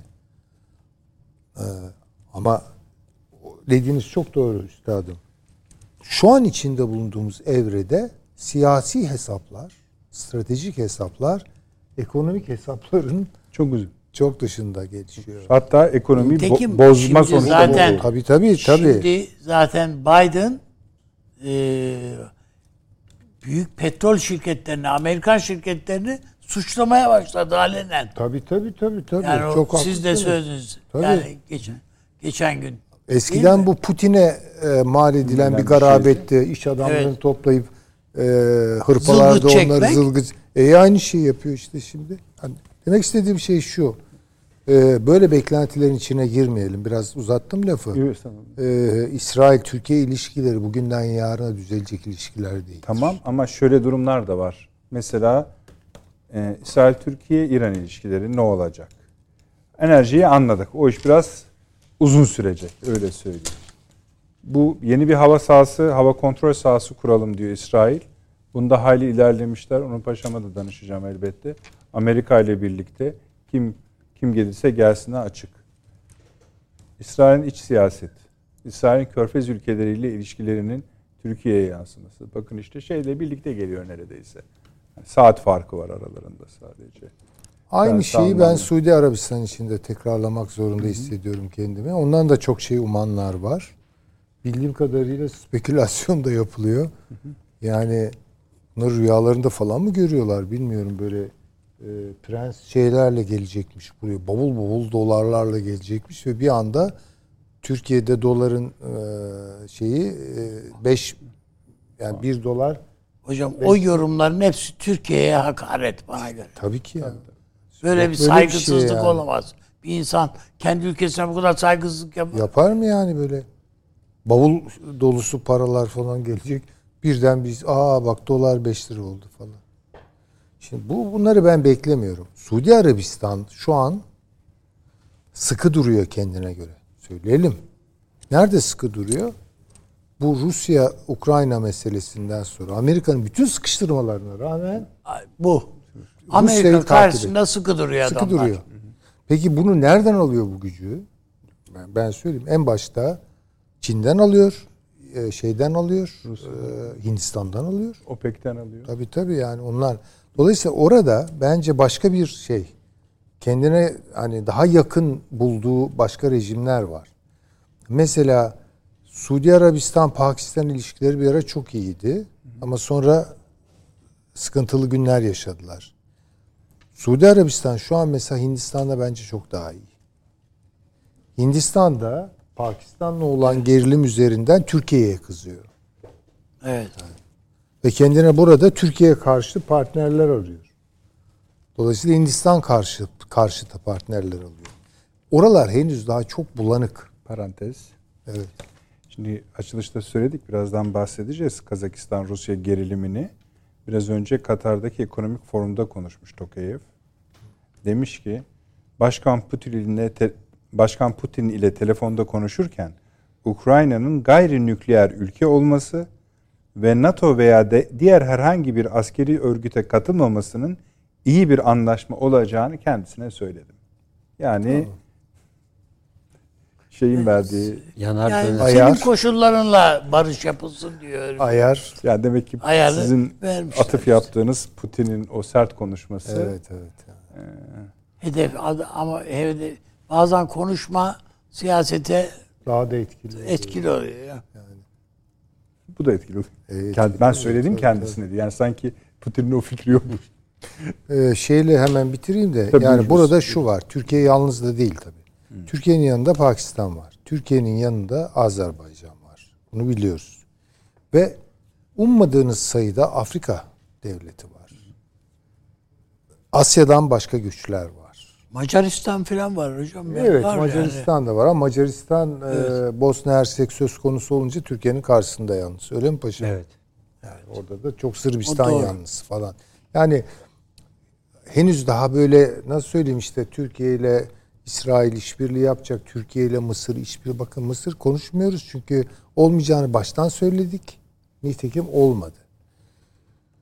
Olmasın diye söylemiyoruz da ama aşağı yukarı öngörüler bunlar. İsrail aynı şekilde, Suudi Arabistan'da aynı şekilde. Bence gene Türkiye'nin o bölgede en yakın dostu Katar. Yani bir de Katar meselesi var. Yani bir takım şeyler gelişebilir, normalleşebiliriz vesaire. Bunu bir de maliyetlerin çok iyi hesaplanması tabii gerekiyor. Türkiye Cumhuriyeti Devleti'nin itibarı açısından. Yani ben böyle çok büyük şeyler beklemiyorum açık söylemem gerekirse. İnşallah yanılıyorumdur tabii yani birden ortalık güllük gülistanlık oluverir falan bir takım şeyler artık görmeyiz falan ama henüz o durumda değiliz. Hocam ondan bu yalnız bu Körfez ülkelerinin hepsiyle ilişkileriniz iyi de olabilir. Hiç fark etmiyor. Ama eğer Suudi Arabistan'la kötüyseniz o toparlayamıyorsunuz. Çünkü diğerleri değil. Belirleyici olan Suudi Arabistan. En azından kavgalı olmadığınız bir ilişki tablosu ortaya koyalım. İşte yani bu ortaya çıkarabilirseniz ama yani. Böyle acayip beklentiler doğuyor da ben onlara üzülüyorum. İnsanlar birden işte bu gaz Türkiye'den geçecek işte biz de rahat edeceğiz ama falan böyle. Yok, Türkiye böyle mesela yani. Suudi Arabistan'ı rahatlatacak veyahut da öngörecek şekilde Türkiye'deki bir takım Mısır ve Suudi Arabistan'ı da çok rahatsız eden bu ihvan yanlısı televizyon ve radyo yayınlarını Türkiye engelledi. Peki bu Mısır'la olan ilişkilerimize yansıdı mı üstadım? Daha mı iyi olduk? Yok hayır hocam orada bir şey. Daha bir şey ortaya konuldu. Yok, aynı yani. Ama şöyle önemli olanı şu. Yani Türkiye herhangi bir şey almadan daha Mısır'a bir jestler yapıyor. Bir dizi jest yaptı. Geçmişte davet ettiği insanları şimdi artık bitti denizlediler. Yani şeyi hatırlayalım. Mısır'la çok kısa süre önce Neva Veyliler koparıldı değil mi? İşte gidiyoruz, geliyoruz falan filan. Sonuç sıfır. Bunun yerine ben üzerinde ne kadar bir anlam yüklemek mümkün onu konuşmayacağım ama TRT Balkan ve TRT Arap Afrika başlıyor. TRT Balkan'ın sunumunu dün zannediyorum yaptılar. Üsküp'ten başladı yayın. Bu önemli. Türkiye'nin Balkan siyasetinde ya Balkan ülkelerinde sesini duyurması nasıl mesela şimdi TRT Avrasya'da Kırgızca, Kazakça, Özbekçe falan yayınlar yapılıyor. Ve gayet güzel yani gidiyor orada ve çok da alıştılar o ülkelerden. Yani sanatçılar geliyorlar, gidiyorlar. Oradan bir takım filmler geliyor, burada yayınlanıyor falan. İyi oldu. Ama çok daha ilişkilerin hızlı gelişebileceği bir coğrafya. Balkan coğrafyası. Onun için ben İnşallah ondan, verimli olur. Yani hiç ben verimli olacağını eğer tabii sıkı tutabilirsek bu tür işleri. Afrika meselesi de öyle.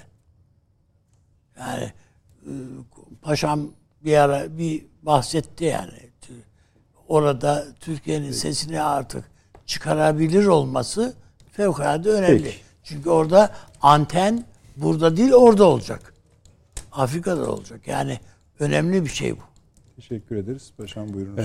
Ben iki ülke artı şimdi enerji. İsrail ile İran arasında aslında medyaya çok fazla yansımayan yaklaşık 2,5-3 aydır devam eden düşük orta yoğunluklu bir çatışma sürüyor. Evet. İran gerek İsrail'in içinde bazı hedefler kişilere hedef alıyor. İsrail aynı şekilde İran'ın içinde alıyor. Bunlar sadece çok üst düzey kişiler olunca ortaya çıkıyor. İsrail'in işte Türkiye'den güvenlik sağlaması istediği personel konusundaki uyarıları da buna dayanıyor. Amerika Birleşik Devletleri... sizin dikkatinizi çektiğimi bilmiyorum. Bu vesileyle şöyle bir durum ortaya çıktı. İsrail şöyle hani vatandaşlarımız dönsün vesaire diye dışişleri yayınladı ya. Sonra savunma bakanları hani emirlere uyun diye bir şey yayınlandı. Biz de o vesileyle öğrendik ki 1000'in üzerinde İsrailli subay Türkiye'de tatildeymiş. İşlerinde yani fazlasıyla da istihbaratçılar da buradaymış. Hatta şöyle konuşmalardan bahsediyor. Parasını verin dönelim. Biz ödedik otelin parasını, uçakların parasını da. Evet. Yani bizim tatilimiz bu. Aslında bir yandan da böyle bir ortam da var. Tabii yani bu... parasını verin dönelim dememişler de. Ama yani, bilmiyorum ama ben öyle okudum. Bu konuda bir esneklik. Çünkü İsrail'lerde işte yani böyle bir şey yok. O tamamen itaat kültürü ona. İşte ama bir de Türkiye'de bu seviyede bu kadar çok sayıda. Çok tabii. Sayıda. Peki. Burada özlemişler evet. Canım Türkiye'yi, Akdeniz'i. Amerika özellikle İsrail'in hızlanma ve İran'ı daha etkili bir şekilde ateş altına alma veya daha yüksek yoğunluklu çatışmaya yönelme yolundaki girişimlerini şu an frenliyor. Bunun İran'ın nükleerleşme çabalarını olumsuz etkileyeceğini, nükleer müzakerelere az da olsa var olan umudu ortadan kaldıracağını ifade ediyor. Diğer taraftan İran'da eskisi gibi değil. Şimdi bugün IMF'in bir raporu açıklandı. İran ekonomisinin 2022 yılı verileri. Buna göre baktığımızda cari açığın ciddi bir şekilde azaldığı, aynı şekilde toplumda çünkü petrol satmaya devam ediyor. Amerika bu yaptırımları azalttı ve petrol gelirlerinde ciddi bir artış var şu anda. İran 1,5 yıl öncenin İran'ı değil. Giderek artan ve bunu topluma yavaş yavaş yansımaları olan bir pozisyonda İran. Paşam geçen sene sadece yani bu sene ilk 6 ayında 8 milyar dolar. Tabii. Yani bir de dediğim gibi Suriye onun için Para diye gidiyor İran. Sabit kur sistemi falan vardı mesela dışarıdan alınan malların daha ucuza getirilmesi. Ondan bile meclis kararıyla kaldırılması yönünde karar aldılar. Ve bu toplumsal olayda şeye de yayılıyor şu anda. İran ekonomisinde %2-3 gibi bir büyüme öngörülüyor. Ama geçmiş yıllara baktığınızda oldukça önemli bir büyüme olduğu söylenebilir. Burada İsrail, Suudi Arabistan'ın özellikle Türkiye ziyaretine evvel biliyorsunuz sanırım Mısır'a gitti. Evet. Mısır ziyareti Türkiye öncesi son derece önemli. Çünkü Mısır şu anda bütün hayati değerler açısından bağlı olduğu tek ülke var. Suudi Arabistan, arkasından da Birleşik Arap Emirlikleri geliyor. Yani daha evvel dedik Mısır'ın en büyük gelir kaynağı Suudi Arabistan, Birleşik Arap Emirlikleri'nde çalışan işçilerin buraya ülkelerine gönderdikleri döviz ücretleri. Yine bu ülkelerde Mısır'a gönderilmiş olan karşılıksız veya yol vesaire gibi yapım için gönderilmiş olan krediler ve buradan gelen turistler, bir de Süveyş kanalı gelirleri vardı. Bütün bunlar Mısır'a destek sağlıyordu. Dolayısıyla Mısır'ın ben şu anda Amerika veya Rusya'nın elbette özellikle Rusya'nın etkisinde olduğunu söyleyebiliriz ama maddi anlamda şu anda Suudi Arabistan'ın ben biraz daha kontrolü altında olduğunu düşünüyorum. Kim tarafında? Mısır'ın tamam. Suudi Arabistan'ın kontrolünde olduğunu düşünüyorum. Ve bu Salman'ın gelişiyle Mısır konusunda da bir takım adımlar atılabileceğini değerlendiriyorum. İşte bu açılışta söylemiştim ya paşam. Şimdi bir gelmeden önce anlaşma imzalandı. Onu konuştuk, üçlü anlaşmayı. Yani işte İsrail, Mısır. Evet. Avrupa Birliği, dün de Lübnan, Mısır, Suriye. Bir de hani Arap doğalgaz hattı, Suriye nasıl oluyor bunun içinde? O da ayrı bir şey. Mesela Mısır'ın burada olmasına ABD ne diyor? Tabii burada da Mısır-İran ilişkilerinde aramak lazım. Yani Mısır-İran ilişkileri de Suudi Arabistan-İran ilişkilerine göre bir ara iyileşmişti. Çok daha ileri seviyede. Dolayısıyla yani burada sonuçta Amerika'nın bastırmasıyla İsrail hiçbir şeye harekat da icra edemez tek başına. Dolayısıyla İran'ın baştan bir hedefi vardı. Buradaki doğalgazı hızlı bir şekilde Suriye üzerinden Avrupa'ya gönderme. Bu Türkiye üzerinden mi olur? Ceyhan boru hattı üzerinden mi olur? Ama burada bütün bu anlaşmaların her birine ilk başta söylediğim gibi Amerika, Suudi Arabistan ilişkilerindeki biraz daha yumuşamaya bağlı gelişmeler olduğunu düşünüyorum. Yani Mısır, Suudi Arabistan arası, Lübnan, Suriye, Suudi Arabistan'ın biraz daha ön plana çıktığını ve bu sürecin bir aşama sonrası İbrahim Anlaşması'na katılmayan Suudi Arabistan'ın İsrail'le de bu tür bir anlaşmayı yapmasına da şaşırmamak gerekecektir. Üç ülkeden bahsetti. Evet. İsrail. Bunlarla ayrıca yürütüyoruz. Tabii. İbrahim Anlaşmalarına değil. Dolayısıyla bu süreçte Orta Doğu'da çok daha hızlı ve farklı gelişmeler ama hemen her şeyin enerji odaklı olduğunu burada görüyoruz ve bunun da başında dediğimiz gibi İngiltere üst tarafa bakıyor. Amerika bu tarafta biraz daha aktif rol almaya başladı. Bu arada mesela 2 gün evvel de İranlı milisler bir Mossad'a ait olduğu belirtilen Irak'ta bir araca saldırı düzenlediler. Yani bu da İsrail ile İran arasındaki düşük yoğunluklu çatışmanın bir devamı olarak lanse ediliyor. Bize ama şimdi bunların üzerine Türkiye-İsrail ilişkileri ne demek?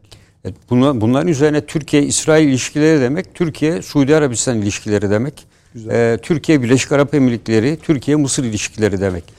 Yani dolayısıyla burada Amerika Birleşik Devletleri anahtar oyuncu rolünü İsrail'e vermiş durumda. Özellikle İsrail'in Rusya ile olan ilişkilerinin bir ara uyumlu süreçten sonra aksamasıyla, özellikle Rusya'nın Ukrayna Savaşı'na tam anlamıyla konsolide olmasıyla İsrail'in biraz daha önünün açıldığını görüyorum.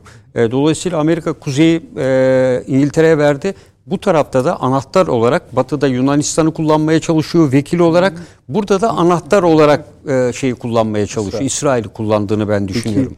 Peki, İran'a ilişkin büyük kaygılar olan İsrail, ABD'nin İran'ın eline bu kadar çok para vermesine bir şey demiyor mu?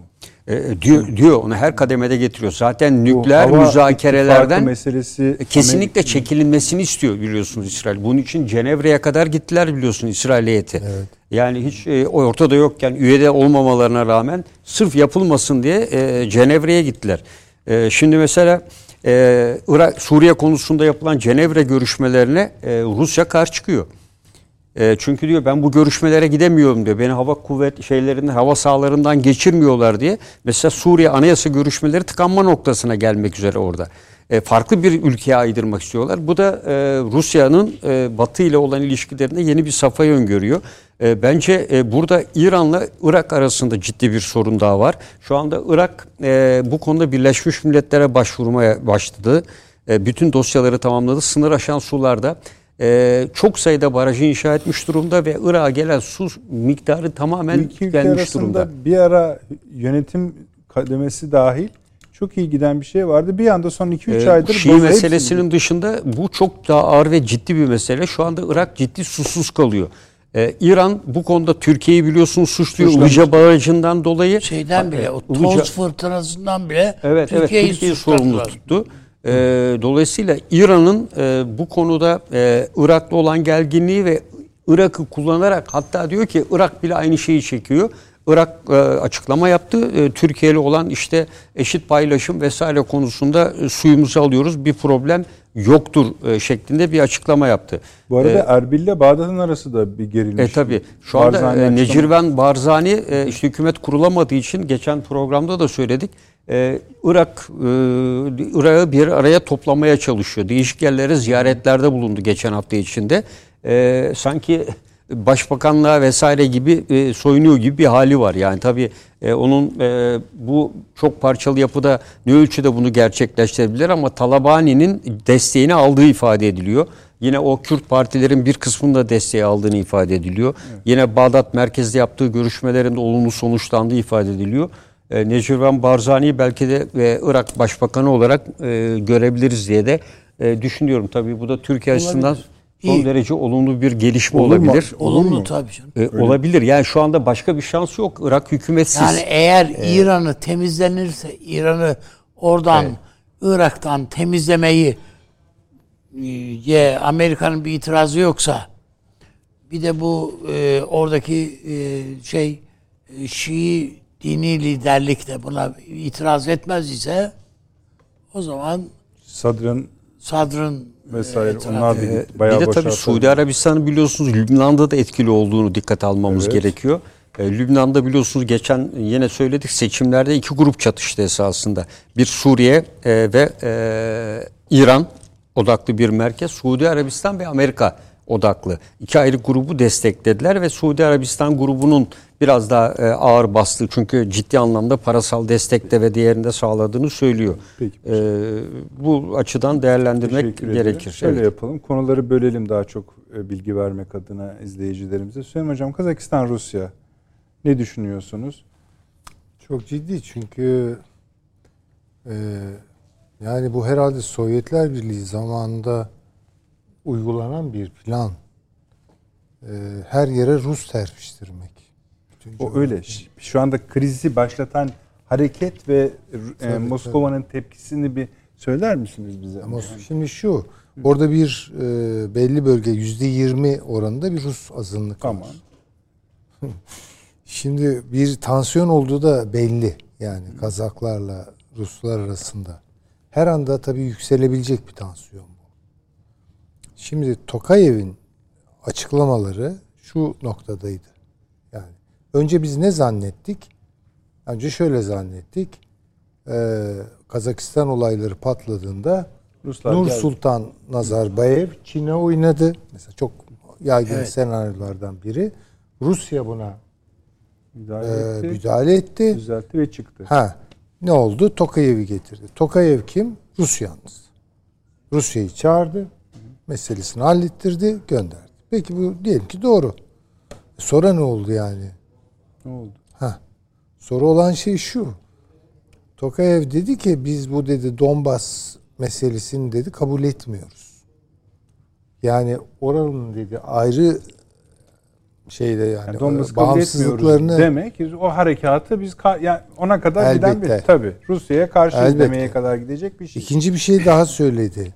Apazya'nın statüsünü kabul etmiyoruz dedi. Üçüncü bir şey daha söyledi. Güney Osetya'nın. Yani bayağı benzini döktü tabii. Şimdi onun üzerine St. Petersburg forumunda Putin konuştu. Ve dedi ki ayağını denk al. Bütün bu bölgeler, bütün bu coğrafya Rus varlığının bir parçasıdır. Yani bu şu demek. Karıştı. Hoş geldin, çağır. Hatırlatıyor arada. Hatırlatıyor. Evet. Yani ve bu laf sadece Kazakistan'da tınlamaz. Bakın. Bu Özbekistan'da da tınlar, Kırgızistan'da da tınlar. Güvenlik örgütüydü değil mi paşam oradaki? Diğer Türk Cumhuriyetleri de şimdi Tokayev'in üstüne giderler. Lan başımıza iş çıkarmaz. Yani. Şimdi şöyle bir şey var. Niye kabul etmiyor? Çünkü yarın aynı sorun kendisi yaşayacak. Mesela şöyle bir şey olacak. Diyecek ki Rusya, yani tabii tamamen farazi konuşuyorum. Oradaki Rus azınlığın varlığını güvende hissetmiyorum. Belki orada bir takım çatışmalar çıkacak. Belki Batı güçleri, Amerika, İngiltere Kazakistan'da gizli gizli bir zamanlar Ukrayna'da yaptıkları gibi Nazi kafalı bir takım Kazakları birleştirecekler. Rusların üstüne sürecekler. Ne olacak yani?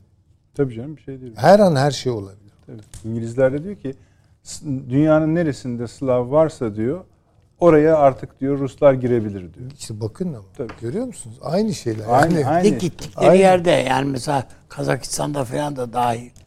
Ukrayna'da da bu problem vardı zaten. Her yerde Rusçuluk yaptılar. Mesela Rus dilinin okullarda okutulması. Yani Ukrayna'da mesela en büyük problemlerden bir tanesi bu. Ve Rus alfabesinin kullanılması. Yani Kiril alfabesini kullanıyor zaten Ukrayna. Yani bir iki tane ufak rötuş var, o kadar. Ukrayna'nın kendi şeyi. Ama Ruslar hayır dediler. Yok, bizimkini kullanacaksın. Yani onun için diğerlerinde de aynı şeyler, problemler vardır. Ama Putin akılsız bir adam değil. Yani ne zaman ne yapacağını bilir ya, biliyordur bunu. Yani öyle. Şimdi bu Rusya sallayıp Kiril, da elini girmez Kiril yani. Kiril alfabesi dedi üstad. Kiril alfabesini biliyorsunuz Nursultan Nazarbayev tasfiye edip yerine Latin alfabesi. Ya bunun da bir garabet olduğunu söylemeliyim, açık söylemem gerekirse yani. Neyse. Ama sonuçta Latin alfabesini kullanan Türk, Müslüman devlet Türkiye olduğu için bu Türkiye'ye yakınlaşmak manasına geldi. Hocam ta biliyorsunuz Orta Asya, Azerbaycan şeyinde bile var yani bu Türkiye ile aynı alfabeyi kullanma arzusu. O bizi yakınlaştırdı tabii, güzel yani pratik olarak baktığımız zaman bence güzel işliyor da başka açılardan bakınca rahatsızlık verici de olabiliyor. Neyse. Ben şeyi bilmiyorum. Daha doğrusu hatırlamaya çalıştım. Tokayev geldikten sonra yeniden Kiril alfabesine dönülecek dedi mi? Yok, ben hatırlamıyorum. Yani öyle bir şey varsa bakmamız lazım. Ona. Yani ben şimdi sanki öyle bir şey oldu. Sanki öyle bir şey oldu. Buluruz. Bakın bu çok önemli bir simgesel bir şey. Türkiye ve Rusya'nın Orta Asya'daki rekabetinde bu alfabe meselesi. Bir bakın öyle. Yani yanlış bilgi yani vermiyorum. Evet öyle diyorlar da bir döndü şey diyorlar değil mi? Döndü. Evet. İşte bakınız yani. Bakınız. Şimdi demek istediğim bu Orta Asya meselesi, Türkistan diyelim. Orta Asya ayıp oluyor hakikaten. Türkistan meselesinde Rusya ne kadar Türkiye ile işbirliği yapacak? Nereye kadar yapacak? Türkiye Rusya ile nereye kadar yapacak? Nereden sonra iki tarafı da kırmızı çizgilerini düşünmeye itecek ne olabilir? Bunların hakikaten çok uzmanlarca, bölgeyi çok iyi bilen uzmanlarca dosyalaştırılması baştan lazım. Baştan sonra bir elden geçer. Tabii. Benim beklentim yani Rusya tabii şu an bambaşka şeylerle uğraşıyor da yarın mukadder, kaçınılmaz olarak eğer Çin'le baş başa kalırsa, yani tamamen hakikaten farazi konuşuyorum. O takdirde Türkiye yanında ister. Tek başına çıkamaz bu işin içinden. Ama tabii hocam Türkiye'nin de ihtiyacı Rusya ile yan yana olmak. Bölgenin hiçbir sorunuyla yani Türkiye şimdi, kendi başına mücadele edemez. Artık bundan sonra Türkiye Amerika'ya da güvenemez. NATO'ya da güvenemez. Maşallah yani Batı kapısını kapattınız komple. Paşam şöyle yok, Batı kapısı meselesi başka türlü de konuşulacaktır da. Bu Türkistan meselesinde Türkiye'nin Rusya'nın oradaki hassasiyetlerinin giderilmesinde veya bilemiyorum işte bir işbirliği geliştirmek biraz da pratik bir şeydir. Mesela bu Kazakistan meselesinde Türkiye'de devreye girebilir belli açılar. Belki de giriyordur. Belki de hatırlayın bu müdahale yani sırasında biraz şey pasif kalındı. Diğer bütün ülkelerin o zaman hatta hatırlıyorsunuz bu yeni kurulan Türk Devletleri Teşkilatı'nın bir ordusu, belki istihbarat teşkilatı vesaire konuları gündeme gelmişti. Şimdi belki vaziyet ederler. Artık ordusuna daha... izin vermez. Tamam. Hani ama fazla konuşuldu demek istiyorum. Ama bir güvenlik konsepti geliştirmeye işte onu yaparsanız sonra hayır o askeri hayır, boyut olmaz da o müşterek. Yani sizin vermeyi sevdiğiniz metaforla söyleyeyim. Yani dört ayağı var, süt içer, miyav miyav der. Ne o? Tamam. Evet. Siz, ama şuna da dikkat etmek gerekiyor bence. Bu artık şundan ben daha fazlayım. Kazakistan'da ne olmuştu Allah aşkına? Bilen var mı? Ya ilk olayı mı söylüyorsunuz? Evet evet. Tuhaftı değil mi yani? Karakıt Sammu diye. Yani tamam öyle başladı da yani kimler vardı? Failler kimdi? Neydi? Bilinmiyor hala. Tabii. Ben artık biraz daha kaniyim ya. Bu işin arkasında gene... eski dostlar mı? Yani Britanya. Yani. Peki. Yani şaşırmam eğer öyle çıkarsa. Yani, peki hocam. Oturur. Avni Bey zor soru size kaldı. Süreniz de dar ama soru çok basit. Ne oldu harekat? Şimdi ben harekatın askıya alındığını daha önce söylemiştim. Şu anda da ben bir bekleme de olduğunu söylemek isterim. Ama şunu da herhalde kabullenmemiz lazım. Bunun doğrusunu paşam bilecektir. Bazen harekatı yaparsınız, bir netice alırsınız. Bazen yapmadan da netice alırsınız. Söyleminizle. Ben Tel Abyad bölgesinde Türkiye'nin yani istediği neticeyi esasında orada tesis ettiler. Boşalttılar yani orayı. Şu anda. Yani evet bizim o askerimiz falan oraya girmedi. Şu olmadı, bu olmadı. Hadi yürüyün ordu falan demedik. Falan ama doğrudan doğruya işte geçen gün İçişleri Bakanımız yani geçen gün dediğim 3 gün önce yani 2 gün önce İçişleri Bakanımız çıktı. Orada nasıl yerleşim yeri yapacağımızı, kaç bina inşa edileceğini, bunun Avrupa'daki şeylerle yatırımcı değil de işte Avrupa Birliği de fonlarının desteğiyle ve bir takım sivil toplum kuruluşlarının desteğiyle nasıl inşa edileceğini filan anlattı. Bir anlattığınız coğrafya başka bir ülkenin toprağı. Ve sizin harekat yapacağınızı açıkladığınız bir toprak. Ve oradaki insanlar da gayet mutlu, memnun yani bu açıklamalardan. Şimdi onun için ben yapılmayacaktır bu harekat demek istemiyorum. Ama biraz alıştırma şeyi oldu gibi geliyor bana. Yani içlerine sinmiyor belki Amerika'nın, Rusya'nın ikisi de çünkü hem biz Türkiye'yi bu harekattan vazgeçmesi için çok ikna etmeye çalıştık dedi Rusya. Vallahi aynı şey taraftan da Amerika'dan gelen şeyler de cümleler de öyle, buna benzer. Öyle, Amerikalılar, yani, Amerikalılar da böyle. Ama burada mesela güvendiğimiz dostlarımıza soruyoruz. İşlerinden gün yani tarih veren bile var. Yani zaten evet, öteden yani orada herkes verebilir yani tarih. Tamam, ona bir itirazım yok benim. Tabii bu caydırıcılık son derece önemli ama şu anda esas üzerinde görüşülen konu hem bu Tel Abyad ve diğer bölgeleri PKK'nın bu bölgelerden çekilerek Esad güçlerinin kontrolü altına bu verilmesi ve hatta bunun sınır bölgelerinde Esad güçlerinin getirilmesi konusunda Rusya'nın yoğun çabaları var. Yani dolayısıyla Türkiye'nin şu anda Rusya'nın bu çabaları nedeni hani Rusya daha evvel İdlib'de Türkiye terörden temizle diye bir süre vermişti. Sonra da müdahale etmişti. Evet. Şu anda da Türkiye böyle bir üstünlüğü var ve Rusya'da bu Tel Abyad'la bu Membiç bölgesinden Esad'ı yerleştirmeye çalışıyor açıkçası diğer unsurları ayırarak. Çok teşekkür ediyorum. Ve bir de Türkiye'nin Esad'la kontağının kurulmasını Rusya gerçekleştirmeye çalışıyor. Avni abi çok teşekkür ediyorum. Süleyman hocam ağzınıza sağlık. Paşam sağ olun, var olunuz. Efendim bu akşam biraz kolaj gibi çalıştık. İyi de oldu. Perşembe bu konuştuklarımızın bir kısmı tamamlanmış olacak. Sonuçları evde olacak.